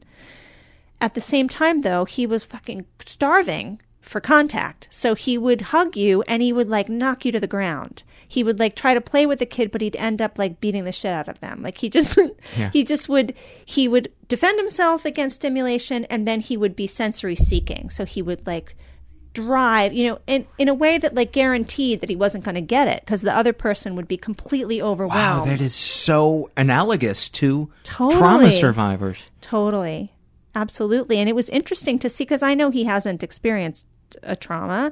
It was interesting to see that being just sort of like a natural, and it made me wonder too, like, did I come into whatever my family situation was with a kind of like genetic predisposition to manage things in this particular way, you know? Anyway, he learned to modulate, but it was like a skill set that he had to be taught and still has to be taught, like trying to balance between protecting himself against closeness and trying to force the closeness when it wasn't appropriate to do so. Do you know what I mean? Yeah. Like, you ever been around a kid who's just like up in your face, like you just get too close to your face? Mm-hmm. That's what I was doing with the sexual abuse stuff.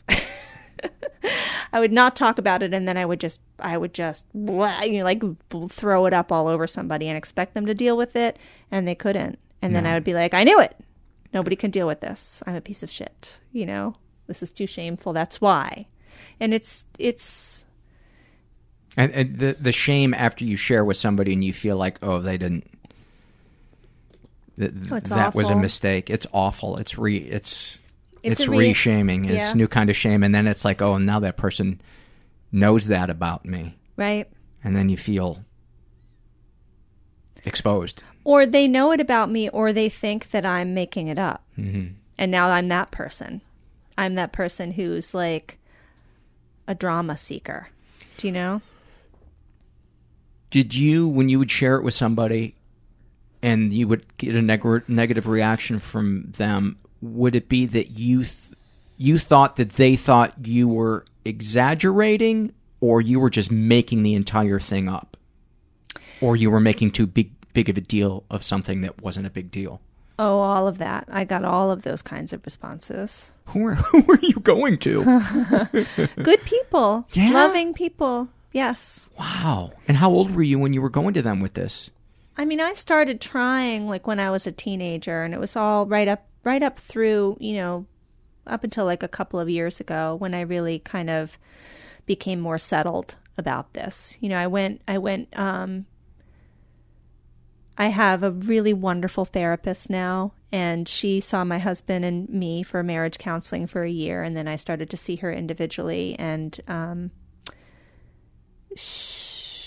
for whatever reason, I think I was ready, and she just is really good. And I've made a lot of progress on this in the last like 5 years or so. So now I don't feel compelled to tell the story all the time. I feel settled about it. I'm beginning to feel that now at about 2 years into confronting it. I'm beginning to feel like I don't feel the need when I feel that maternal feeling from a woman who's open and I know will understand me. I'm beginning to not feel that, like I have to vomit this pain so that she can metaphorically cradle me and see me and feel me and all that. And I hate myself for having just said that, because I feel like a fucking new age. I'm glad you said it. It makes me feel so unmasculine. It makes me feel so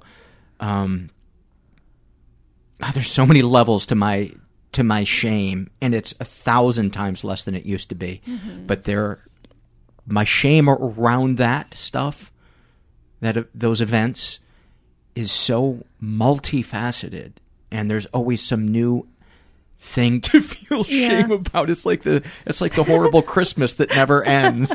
It just keeps on giving. And I'm sorry that now I'm feeling shame that I'm talking about myself about this so much, but you know that feeling when it comes up. It needs to come up when it comes up, and I'm trying to not judge it, but I haven't talked about it in a while. Yeah. And you feel like a really appropriate person to talk about this with. Go for it. And I just said what I had to say, but I like 2 or 3 minutes ago I was like, I wanted to cry. I could feel my eyes starting to well up, and it's like I wanted to reach across the table and say, "Can you hug me? Can you just I'll hug you at the end. Me right now?" I will tell you, I like I said, I have 2 sons, and I will tell you as an objective mother of them that if anything ever happened to them, I would want them to talk about it over and over and over again, however much they needed to. I would want them to be embraced by a mother. I would want them to get that love and support. There is nothing to me unmasculine about a desire to be heard and loved, and to be able to share your pain and heal in the presence of a witness who loves you. So, I get it that it's hard, particularly for a man, to talk about this stuff. But I hope that you and I see that you do it, and I'm impressed with you that you can do it. That's nice. I feel like I've come a long way. But let's get back to your. Let's get back to your fucking crazy nut job. A little too. Let's get back to your personal weaknesses. I've got more to offer. How has what has happened to you? And if you don't feel comfortable discussing this, we can go in another direction. But how has it affected your sexuality? I'm not comfortable talking about it, but I would like to be more comfortable talking about it. And I think that being a romance writer has kind of, it's been a way to make myself be more forthright about sex and about my sexuality. And that's been a really good thing for me, because it still was something, that I felt just kind of embarrassed about and shy and ashamed. Not, just your typical good girls don't do it kind of stuff. I will say that the first time I had sex with a peer. What does that mean? Oh, non-abuse. I got you. So I got you. Was consensual sex. Yeah. Was with I was 16, and it was my boyfriend was. Canadian. He had been my pen pal, through school for a couple of years. We were writing to each other. He was a really sweet guy.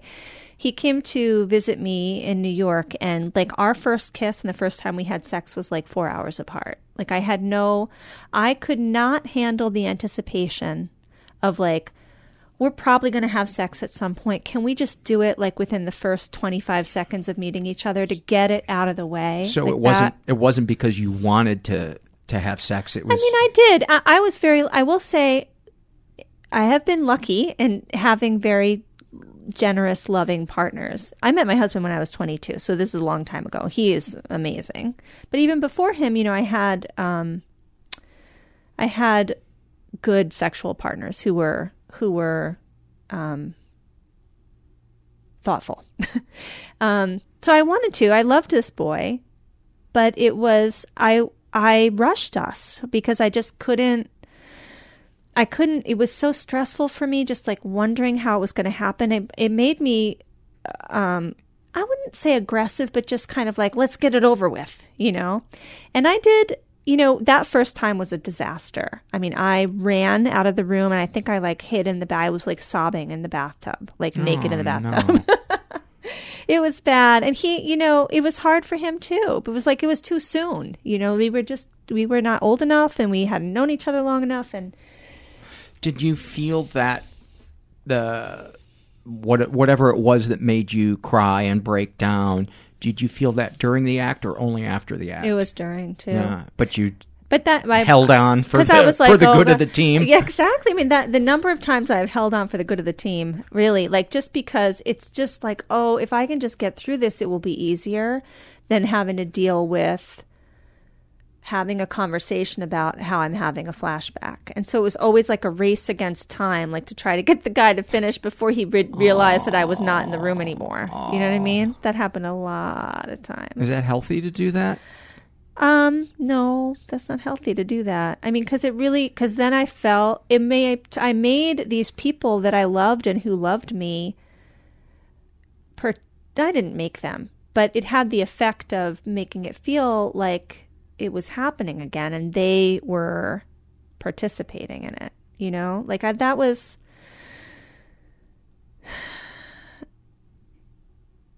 I had to do a lot of work to get okay with sex, really, like to be able to have sex without flashbacks. Really, I had to do a lot of years of work, hypnosis, a lot of therapy. What worked the best for you? Hypnosis was really helpful because a lot of it is just like, I think your brain wiring, you get in these certain grooves, like something will trigger you. Like after 9/11, like one of the therapies was, having people just walk through Wall Street, like walk downtown and have nothing happen to them a bunch of times so they could kind of reprogram their brains to see that like terrible things wouldn't always happen when they were there. Do you know what I mean? Yeah.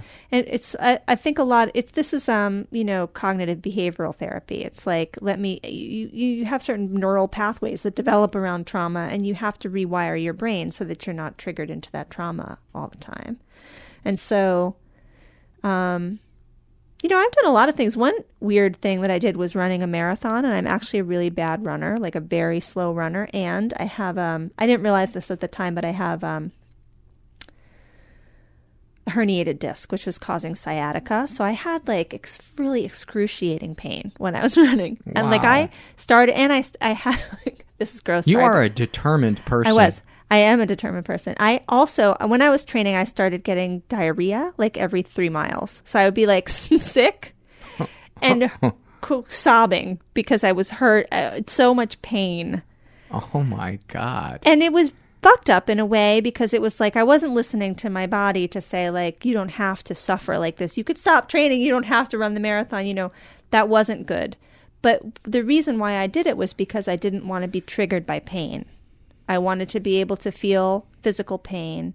And, I ran the Philadelphia Marathon and I did all my training with headphones on. So like I was sort of in my own world, like listening to Eminem, like running and crying. But during the actual marathon, I kept my headphones out and I really like just paid attention to the people who were there cheering. And it was really, that was like a rewiring experience for me because I was hurting. And I was scared, and I was surrounded by people who were like, listen to this. I was like at mile 19, and I was walking because I couldn't run. So this would have been between your 6th and 7th shit. I figured out a solution before. Now, although I got my period, too, during that race, I just want you to know that happened as well during the marathon. I hope you threw your shorts out. Just ran naked the rest of the time. Anyway, no, okay. So it was horrible. It was physically and emotionally horrible. But I was on mile 19. I'm walking up this hill, and you wear a bib that says your name. And there was this woman. I wish I could find her. I never will. But if she, I wish I could. Maybe she will know just from the power of my gratitude. But she was there and there weren't a lot of spectators there. And I came up the hill. It was just me and her. And she said, I see you, Rebecca. And I was like, oh, sobbing. I see you. Like, I see what you're going through right now. Wow. Powerful, right? But the thing is, my heart was open to that. And it was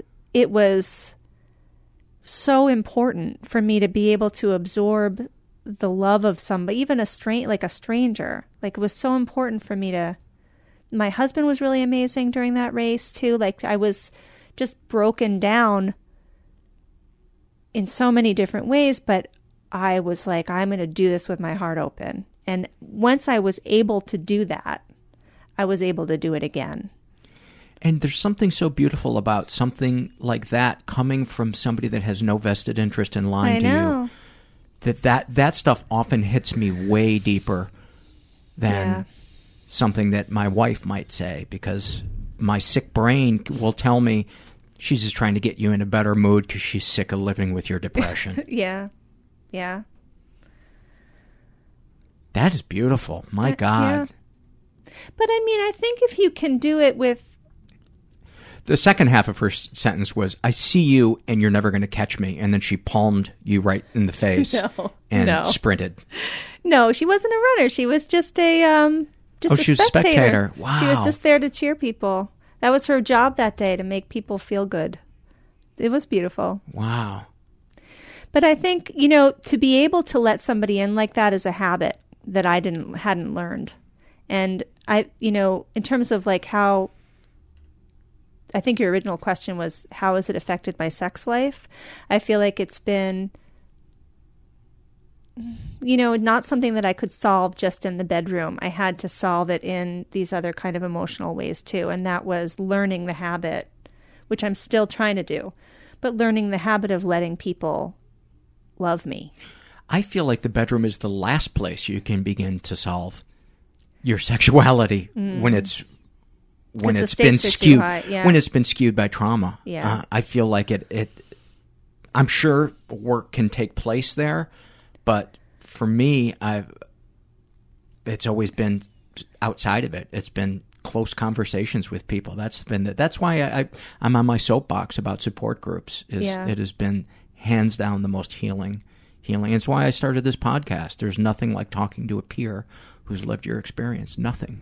And hearing somebody else tell a story that you will deny yourself, but you can, But you will encourage them. You will believe them. Yeah, and then, the more you hear those kinds of stories where it's like, it helps to undo the mind fuck, when you, like I was talking about earlier, that choice between like, I'm either alone or the world is, I'm alone but sane, or I'm, you know what I mean? Yeah. It's like it helps you find this community that will allow you to have a truth, to tell the truth, but still have that be witnessed and supported. It makes, Yeah, and it's not something where every box has to be checked and then it's valid. Mm-hmm. It doesn't really matter, because, again, this isn't about prosecuting somebody. This is about giving credence and weight to what we feel. And what we feel is all that matters for how we're going to go about dealing with it. Right. Because it's never going to be a black and white situation. Never. And, you can have, all of these things can be true simultaneously. The person who hurt you could have not meant it. They could have been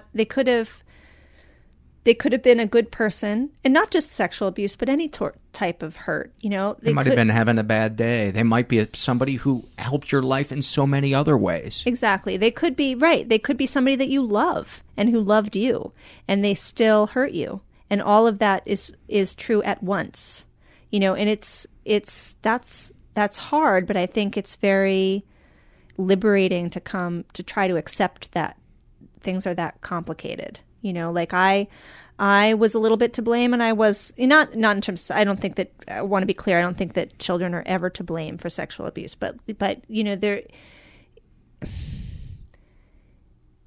you're still entitled to have the trauma and to have feelings about it and to be hurt, even if the situation was murky. In fact, the situation is always going to be murky, and most predators will make sure that it's murky.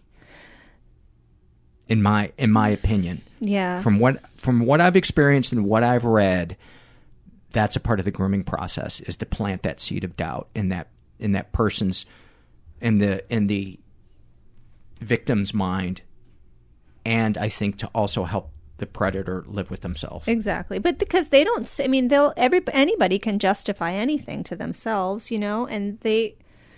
Yeah. I think, even, I guess I guess even the word predator is, I worry about that word because I feel like it's difficult to,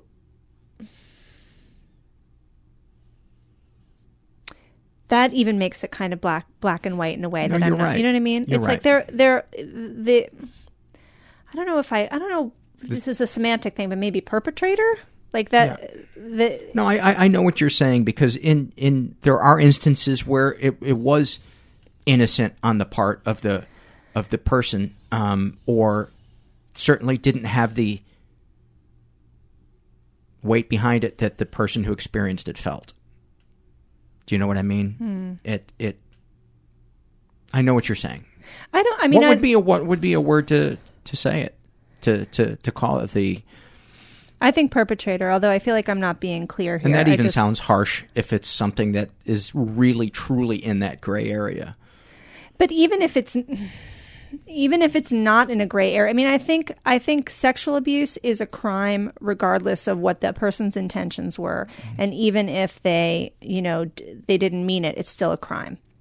So I want to be clear about that. How about the aroused? Well, that could be, Could be both. Yeah, could be both.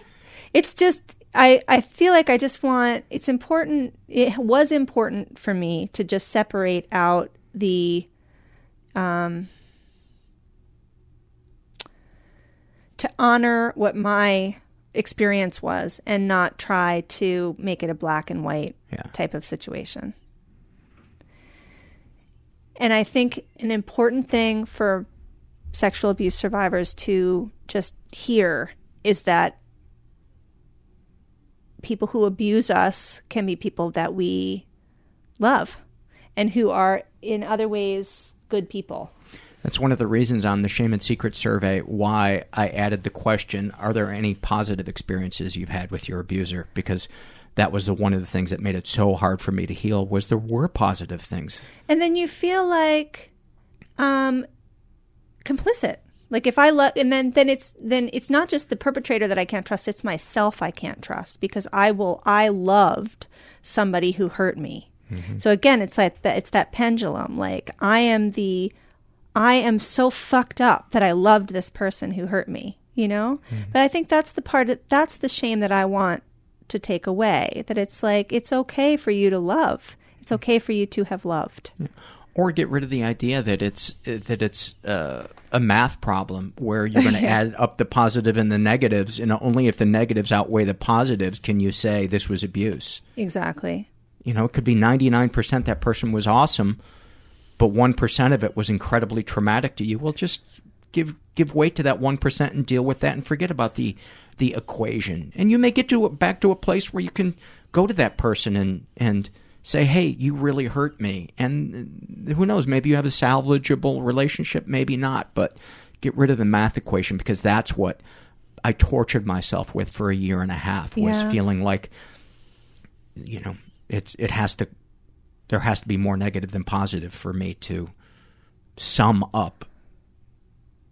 But don't you think this is what leads to problems with intimacy? Because it's like, I can't trust myself to love. I mean, that was really, and I think this is again partly what drew me to romance, to really kind of explore the question of love, and how fucked up it is and complicated it is, because I felt like I cannot trust myself. Mm-hmm. I will love people who hurt me, and I can't, and because I felt like I had to always kind of hold myself back, I think this is how it links for me to depression. And this is something that my therapist really helped me to see, which was, for whatever reason, really revelatory to me, that she said she thinks, because when I wrote The Bridge, that was the most recent depression episode. And it was really scary. It was really bad. And it hadn't happened for a while. And it freaked me out because of how bad I felt. Give me a snapshot of it at its worst.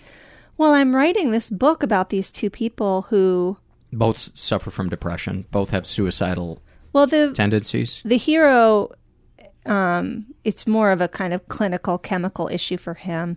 The heroine is a breast cancer survivor who just found out she has cancer in her remaining breast, and she just can't go through it again. She can't go through it again. So that's so I wanted to kind of look at, you know, sort of chemical depression versus environmental, for lack of a better word, you know, situational, yeah, and to see how those two people worked on it separately, differently. But just like writing about it. So I would write these scenes and like sobbing. And then I wrote like maybe one sentence at a time. And then I would have to just put the blanket over my head and cry. And I felt like I couldn't talk to anybody. That's what scared me. Like I couldn't tell anybody how bad it was. I couldn't, I just was like... Were you not going to therapy at that time? I was. Why couldn't you talk to your therapist? I did, but it wasn't enough. Oh, you couldn't talk to people outside of your therapy?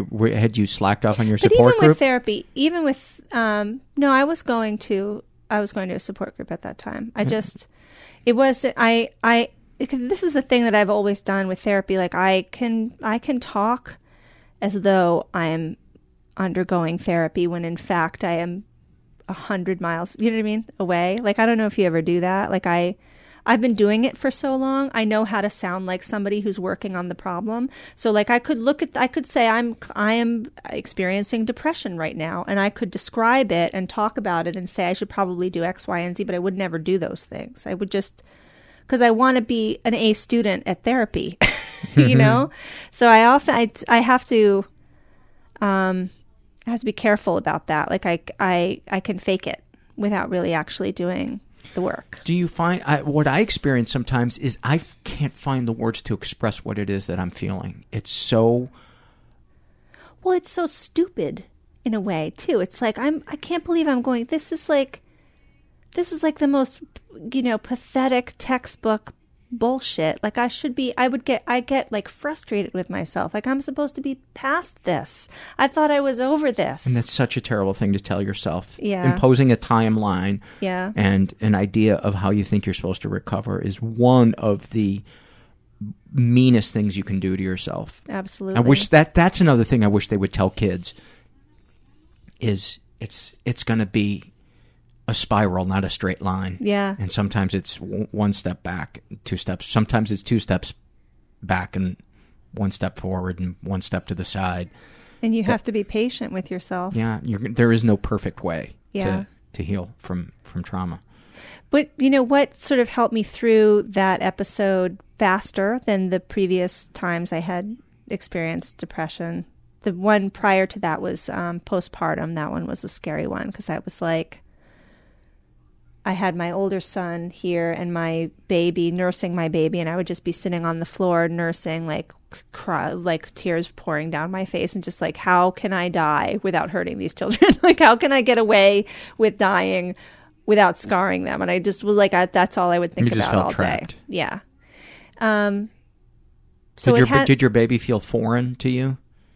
No, that gets described a lot. I know that happens, and I do think that is a randomly assigned shit sandwich. Like nobody, that's got to be terrible. And it is horrible, especially then when you go to the park and you're surrounded by women who are like, "Isn't this wonderful?" I know. Yeah. Well, I will say though, I loved my children immediately, and that is a blessing. I feel like just happened. It's not like I was any. It just happened. So it was how you felt about yourself. Yeah, and it was hard for me to be home with them. I was home with them in the first couple of years full time, and that was I underestimated how grueling and difficult it was going to be. So okay, yes, I can't imagine.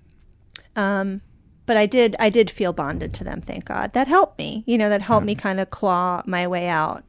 But the thing in the when I was writing the book, the thing that helped that passed more quickly is that my therapist said she felt like, I don't know if she used this analogy or if it was the way that I thought about it, but it was like, in terms of intimacy, I was never eating enough. I was always hungry. So it was like I would be surrounded by people. Like I'm married to somebody, I have friends, I have family relationships, but I would be, I I had the wall up. And so like I was only getting like a little bit all the time. Depression does that. It makes it so hard. But she connected it. She drew a direct line between that like constant low level starvation and depression. Because she said, when I get to a place where I'm low, I have no reserves. Mm-hmm. I've got nothing stored because I haven't been absorbing connection all the while. So, because I was like, why does this keep happening to me? Like, it's a cyclical thing. Like, is this just going to be, like, every once in a while I'm going to get hit by this Mack truck. There's nothing I can do. So it's just a chemical issue. And she said she thinks not. She felt like it was, you know, if I work on my ability to connect and feel true intimacy with people, that I won't experience depression as even intensely. If it feels false when you initiate it. The intimacy? Yeah. Because doesn't it feel, when you know that you're supposed to connect to somebody, but you just want to isolate, doesn't it initially feel like when somebody calls me and I'm in that place where I just want to shut the world out, yeah, it feels like it weighs 500 pounds to pick the phone up. And even if it's somebody I love, yeah, and I think we have to fight through that and not predict how we think it's going to unfurl, just like our recovery. Right. And I mean, there's like, for me, I had to do physical stuff, like to prepare myself for that conversation, because, you know, a thing, I'm sure you found this, the dissociation that happens when you have a sexual abuse history. Like, I spend a lot of time on the ceiling, mm-hmm, and I have to pull myself down into my body. It's like my body, like I always thought of myself, I described it as like being a brain on a stick, and I would just carry the stick around, you know? But you cannot be intimate and connect with somebody when you are not in your body. No. It's just, it's play acting. It's going through the motions, but you're not really feeling it. And that's what I was doing. I was like, you know, seeking these connections with people, but I wasn't really there.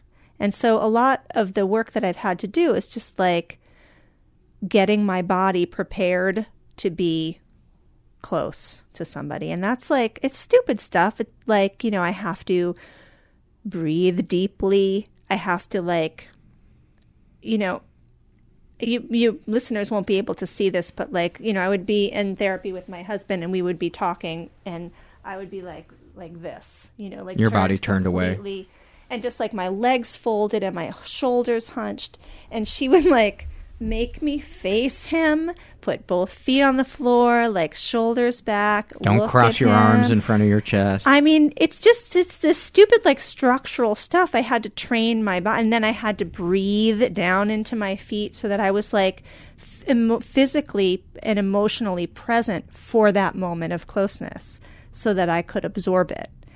Describe what you felt when you put your feet on the floor and I fucking hated it. Did you feel like it. I would, like I was covered in ants? Yeah, almost like you're naked and somebody's gonna come up and pinch you or or punch you. Like, just I hated it. But you know, she argued very persuasively, and this has turned out to be true for me, that I needed to learn how to tolerate it, and that if I just stuck with it, it would not be painful after a while, and that has turned out kind of like true. Those people walking through Wall Street. Yes, you know, seriously, that's exactly what it is. It's training, like, yes, it's rewiring the pathways in my brain that were built according to trauma. And that's probably what your body felt like before you were traumatized, mm-hmm, that you could be that kid with that posture, mm-hmm, that relaxed, open posture. Mm-hmm. And I can, and just knowing that, like, and this was, you know, I also, I won't tell a long story, but briefly, I had a very traumatic birth with my first son. It was a very medical, I described it at the time like, oh, haha, it was like being gang raped. I love to tell the story about how I felt like I was gang raped during my son's birth. How so? Because it was, you know, I was induced. I had gestational diabetes, and there was some fear that the baby was going to be too big. I was induced, which, you know, my body was not ready. And I had like incredibly painful labor. And then I was given an epidural. And then because at the last minute, you know, when you have to push transition, typically they'll leave the epidural on during that process. But my doctor was concerned that I wouldn't be able, the baby was so big, I wouldn't be able to push effectively. So he shut off the epidural right as I went into transition. So I went from feeling nothing to feeling like the most horrific pain you can imagine. And my baby was facing the wrong way, so they had to turn him. So it was 2 hours of that. And in order to get me through, I was screaming. So they had to bring in like all the nurses in the to like, and they were like holding me down, like holding my legs open. Yeah. My husband, you know, just did what the doctor told him, which is like hold her. And I was like, my husband is holding my legs open while this is happening. It was really, really traumatic. And afterwards, I couldn't even hold my son, which was horrible for me because I couldn't hold him for 2 hours. I was shaking like a fox that had been hunted. You know, I was like, yeah. I was trembling so hard I couldn't hold him without dropping him for 2 hours. And so, and it was like, I don't remember what started this. That experience was really scary and traumatic, and it felt like a re-injury to me. And so I said, my second birth is going to be different. You know, I'm not going to go through that again. And I had a midwife and a doula, and I did. What's a doula? A doula is That's a tiny guitar from Italy, right? A doula is like the people who are doulas are they've got some kind of special, like, beautiful light in them. In my experience, they are basically birth assistants. How do you spell doula? It's doula. Okay. So I had a really wonderful doula and a midwife who, you know, every time I would go for my OBGYN appointments during my pregnancy, I would cry. Like,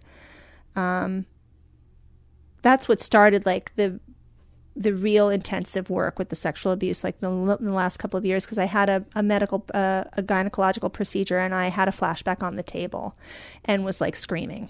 And I was like, I can't keep acting like this isn't happening, you know? So they knew that going in, and they knew my history, and they just, you know, it was like, I was so loved and so just like honored and taken care of during that birth. I did it without any pain medication. My son was over 9 pounds. I delivered him standing up. I caught him myself. Wow. It's fucking amazing. I mean, it was really amazing, an amazing experience. And it was like a reclaiming. It was like, I'm going to do it this again, and I'm going to do it. I'm going to fix it. You know, like I'm going to heal this. But for me, it's always been like, I can't just tell myself to do it. I have to give myself these like, these like object lessons. I have to do something as a way of learning it. And I don't know if that makes sense. It's happened a number of times in my life where I've had to like, if there's some kind of emotional shift that I need to make, I have to have some kind of action around it. Like, yeah. One year I gave up worrying for Lent, and that's like a really ridiculous thing to do, but it totally worked for me because for 40 days, every time I felt anxiety, I meditated for 40 days. Mm. And at the end of that time, it changed. It worked, you know? I don't remember what the original question was, but I think the original question was, what was your childhood like? It was about an hour and a half ago. Where would be the best place to start? Yeah. Is there anything else you'd like to talk about before we wrap up? No, I don't think so. We've covered a lot. We have covered a lot. Yeah. I feel like I felt like we were supposed to talk about sex more. We didn't talk about actual sex. I felt like we talked about sex too much. Oh, really? But no, I felt like we talked about sexual trauma too much. But that's me judging myself. That shame I talked about talking about it, how it went from feeling shame around the event to feeling shame about talking about it too much, like I'm being exploitive. I feel that way too. When you talk about it? I feel that way about this conversation, which is, that's not right that we should feel that way. It was okay that we talked about it this much, right? Yeah, it is. I feel like... I feel like very exposed right now. Yeah. But do you? It's not that I feel exposed. It's I feel like I don't know where the truth is. Like, am I being... Is this wallowing in? Is this me wallowing in my story too much? Is this me being like the National Enquirer about your stuff? And I know that that's a huge cartoony way of describing it, but our brain sometimes has a way of blowing things up into a cartoon. Or at least really, mine does. Why should we feel that way? You know, it's like you should be able... We should...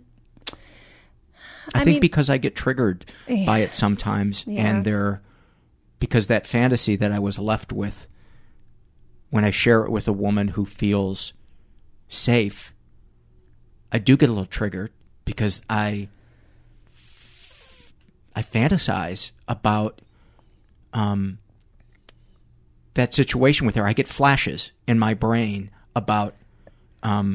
engaging that fantasy with her, and I hope that's not too much to lay at your feet, but that, and then I feel shame about it. Like, you fucking pervert. How are you thinking about that while this person is talking, while you're talking about this subject that is so serious? But that's how my brain processes we it. Are filthy, disgusting creatures.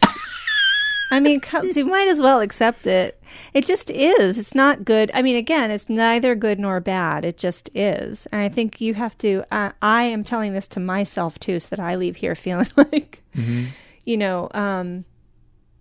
good about this conversation, because I also feel like it was this kind of like, move on already. Like, why am I still talking about this? It's just, I feel... lame. I feel like your healing is noble and my healing is creepy.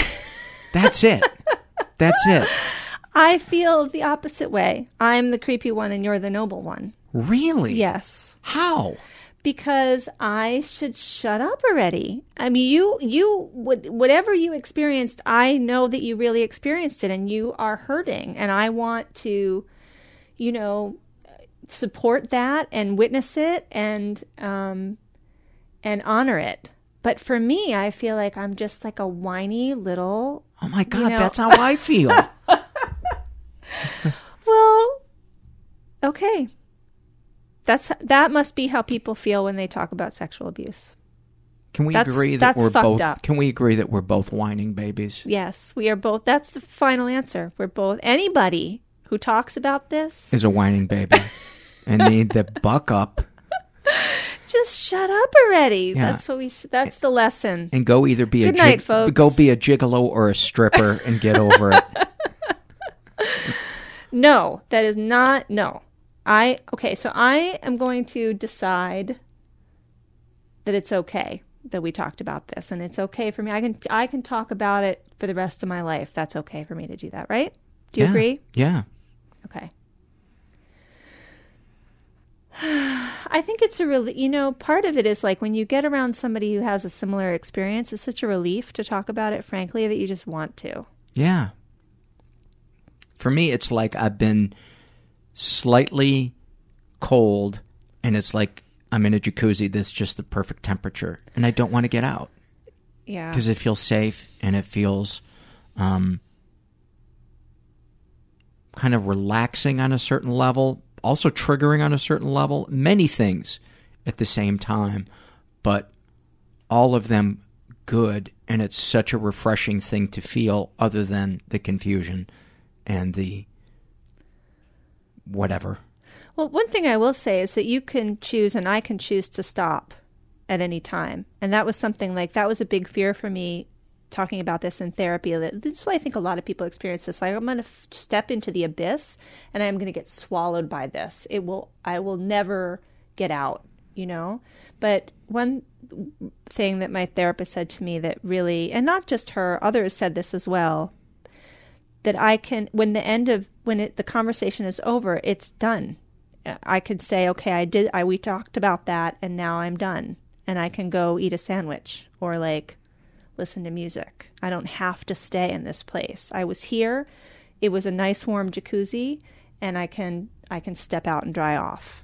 You know what I mean? And that's like, it's good to have to develop that habit too, I think, like to say I talked about it and now, but this isn't, you know, the only thing that we are. We are many other things besides this history, and we can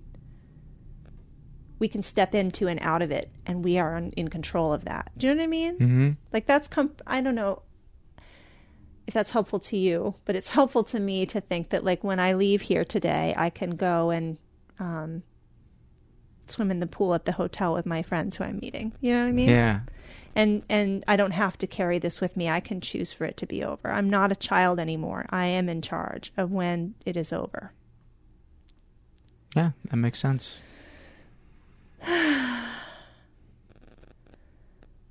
Rebecca? Yes, Paul. Thank you. Thank you so much for having me on. Really, yeah. I am so truly grateful for the resource that this show is for people like me. Really, thank you. It's an incredible service that you offer to us to talk about this stuff, frankly. Well, it helps me more than you guys will ever realize. I say it all the time, but I do it as much for me as I do it for you guys. It has helped me as much as support groups, if not more. It really has. So, thank you. Thank you. Again, many, many thanks to Rebecca for her patience and waiting for this episode to go up since 2014. I know that she probably forgot about it, but anyway, for those of you that were confused listening to it, like, why is he talking about his wife? Are he and his wife back together? No, this is from a while ago. But Brooke, who edited it, assured me that it was a good episode and that I wasn't talking too much about my bullshit. That's so tiring sometimes. Having my brain. I know you guys relate. I think everybody's got some portion of their brain that just pesters them and just distorts reality. Anyway. This episode is sponsored by When Breath Becomes Air. When Breath Becomes Air by Paul Kalanithi is the exquisitely observed memoir of an idealistic young neurosurgeon attempting to answer the question, what makes a life worth living, as he deals with his own terminal cancer diagnosis. It's a stunning reminder to live while we are alive, a must-read for anyone in medicine from a doctor-turned-patient. For healthcare workers, expand your view on patient care and the fragile beauty of our mortal lives through Kalanithi's unforgettable words. Some of the questions Kalanithi wrestles with in this book include, what makes life worth living in the face of death? What do you do when the future flattens out into a perpetual present? When the future is no longer a ladder towards your goals in life?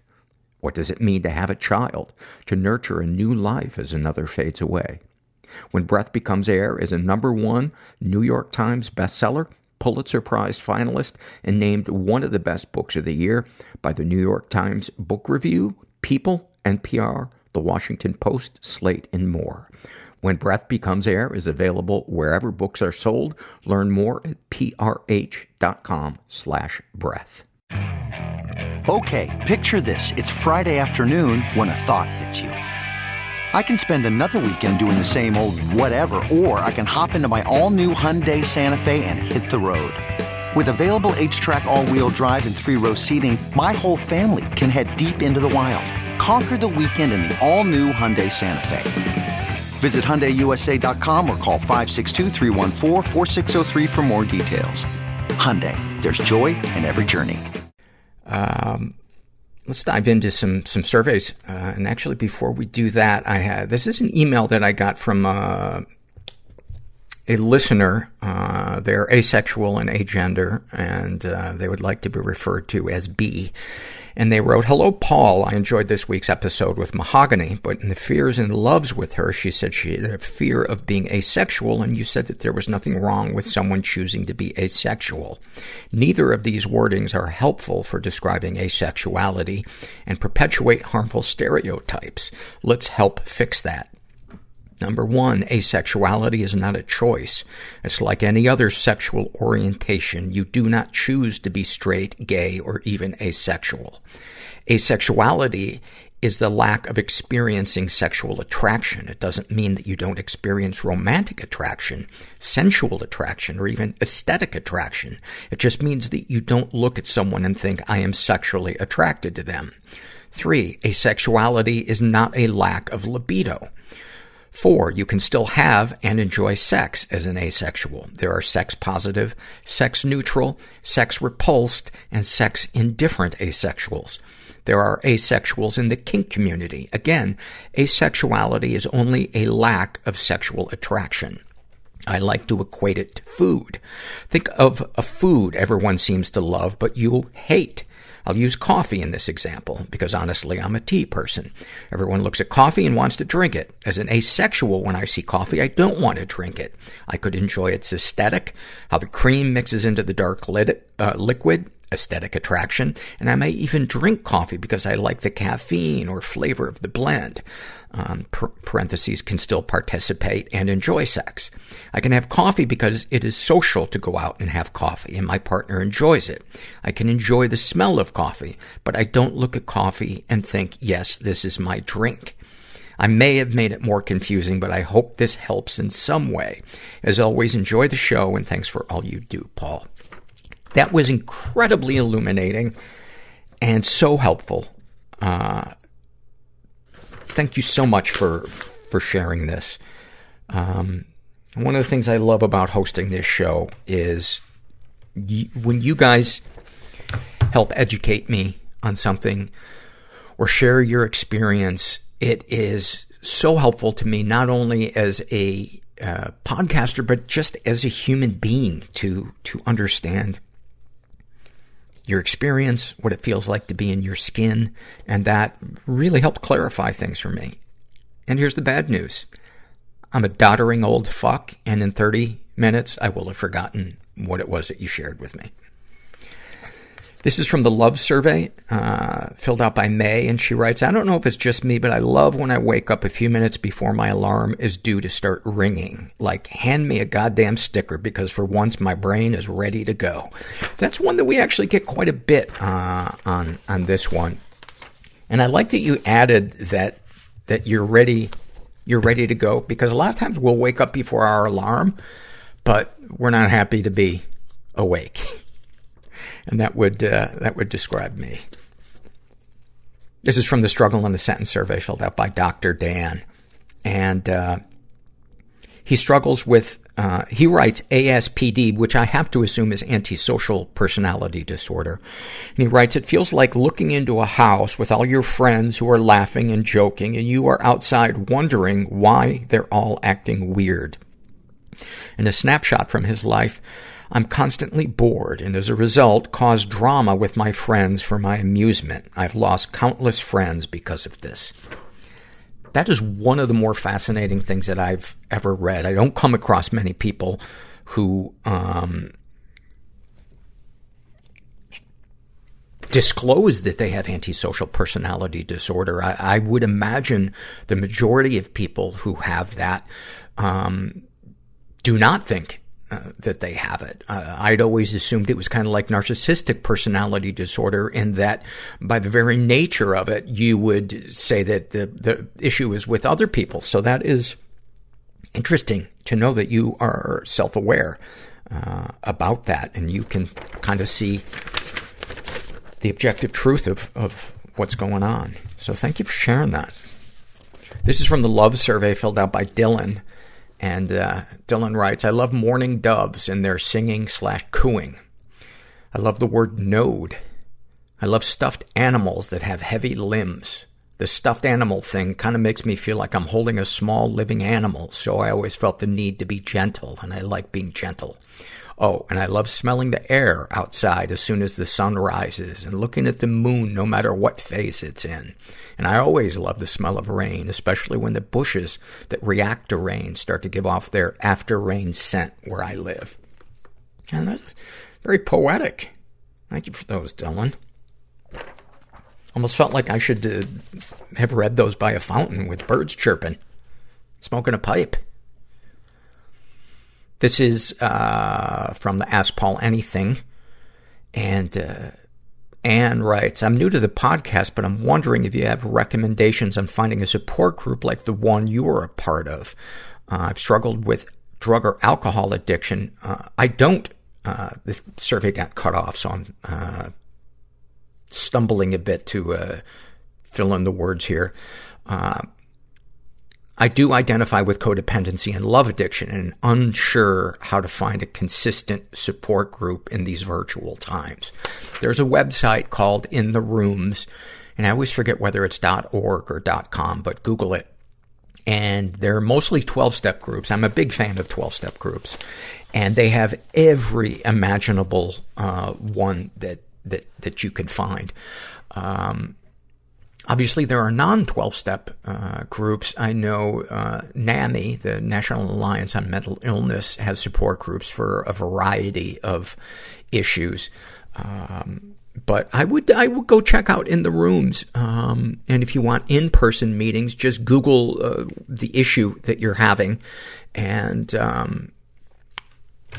add the word support group or 12-step. Hope that helps. This is from the Ask Paul Anything survey filled out by a woman who calls herself Rosemary's Teenager.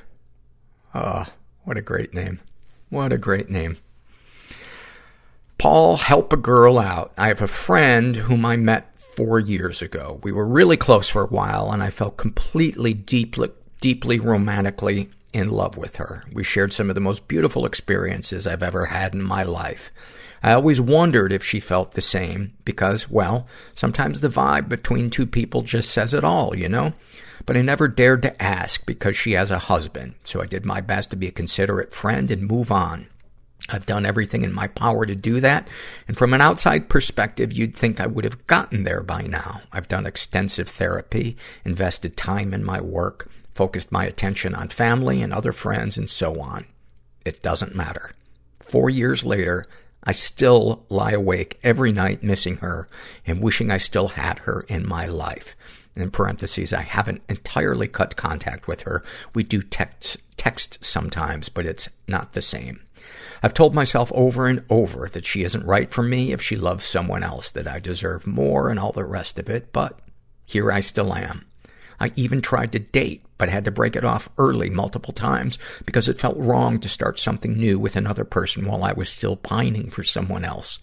Will this pain just be the rest of my life? What should I do? Has this happened to you before? Wow, those are all great questions. And I think an all too common situation for people. This has not happened to me before. God knows I have a gazillion intimacy issues that I have worked through, and some I'm still working through, but this has not been one of them. And a couple of things pop into my head. There might be some love addiction going on here. One of the hallmarks of love addiction and sex addiction is we become attracted to people who are either literally unavailable because they're married or, you know, live in another country, or who are emotionally unavailable, people who are distant, people that don't let us get close to them. And it's kind of like catnip. We want what we can't have, and we're bored or repulsed by people who are present and are emotionally open and desire intimacy. And there's a book I would recommend you read called Facing Love Addiction by P.M. Melody. And I think that will answer a lot of your questions if this is indeed the case with you. One of the things that's so hard to wrap our brain around is that when we are really pining for somebody else, very often we're creating a fantasized version of that person. Even if we feel like we know them totally well, we fantasize about what it would be like to be their partner. And very often it has nothing to do with that actual person. And, you know, when you see people that get married 5, 6, 7 times, you know, that is often the case with them because they create this idealized version. Oh, if I could only be with them, I would be happy. And they build this person up on a pedestal, and then when they start living with them, they find out, oh, they're just a human being like everybody else, and they have their flaws, and then, you know, they're disappointed, and they want to move on, and they keep looking to somebody else, and very often they're just reliving some type of void that was in their childhood, a lack of connection with a caregiver or some other type of abandonment or trauma. I hope that makes sense, but I think that it would be helpful. Maybe your therapist isn't good at specializing in love addiction. There's a lot of therapists out there that don't really understand sex addiction or love addiction. It's a very complicated thing. But fortunately, there are certified sex and love addiction therapists. But again, I'm not a therapist, so I don't know if that's what's going on with you, but it's a possibility. So I hope that helps.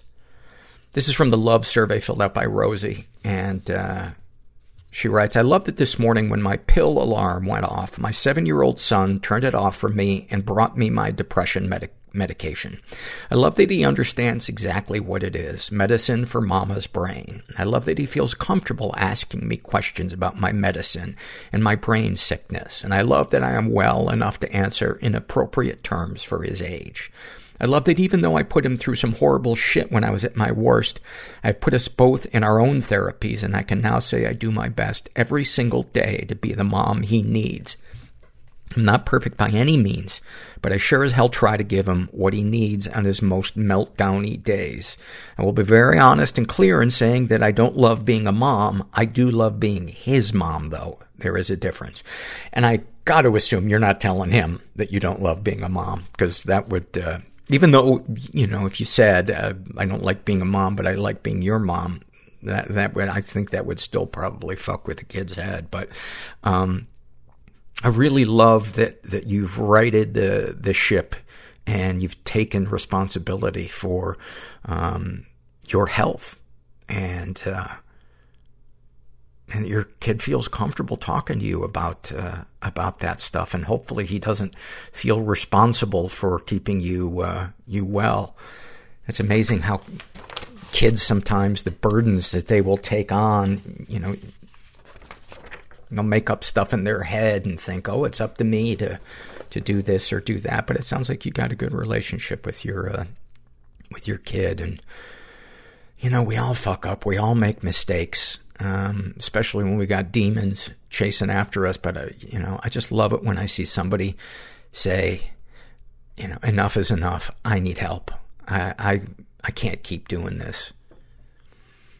This is an awfulsome moment filled out by Steamy Turd Pile. And she writes, it didn't take me too long to know that I'd found the right therapist. I was talking to him about my self-loathing and how I felt like I was worthless. And he said right back to me, well, at least a pile of shit has nutrients. I wonder if he introduced the pile of shit or if you did. Because if he introduced that, that's a little shocking. But still, I love when a therapist has a sense of humor, you know, and they feel like a human being. It's got to be tough for a therapist, though, to know when to bring humor into something. And then finally, this is a happy moment filled out by Sparrow. And she writes, I've been struggling intensely these last 6 months with bipolar 2, chronic suicidal thoughts, and severe anxiety. I pinned down that a huge part of my anxiety comes from worries that if I don't do something, I won't be lovable. For example, I worry that I will one day lose my family's or friends' love if I don't get married, have kids, have some fantastic career, etc. I feel like I have to do these things to, quote, earn other people's loves. I was talking on the phone tonight with my mom, and she was helping me work through these feelings, and I just broke down and confessed that I was worried I could ever do something that would make her less proud of me and not love me anymore. She immediately gave me the most genuine and beautiful response I could have ever asked for. She told me she and my dad love me so much and just want to see me feel better, and that even though I've done so many great things already, that even if I didn't do anything else, they would still always love me and be proud of me. She told me I was a good person and pointed out several of my positive qualities, again reiterating that she loves me and will always love me and nothing will ever change that. I broke down sobbing. It felt so good to hear.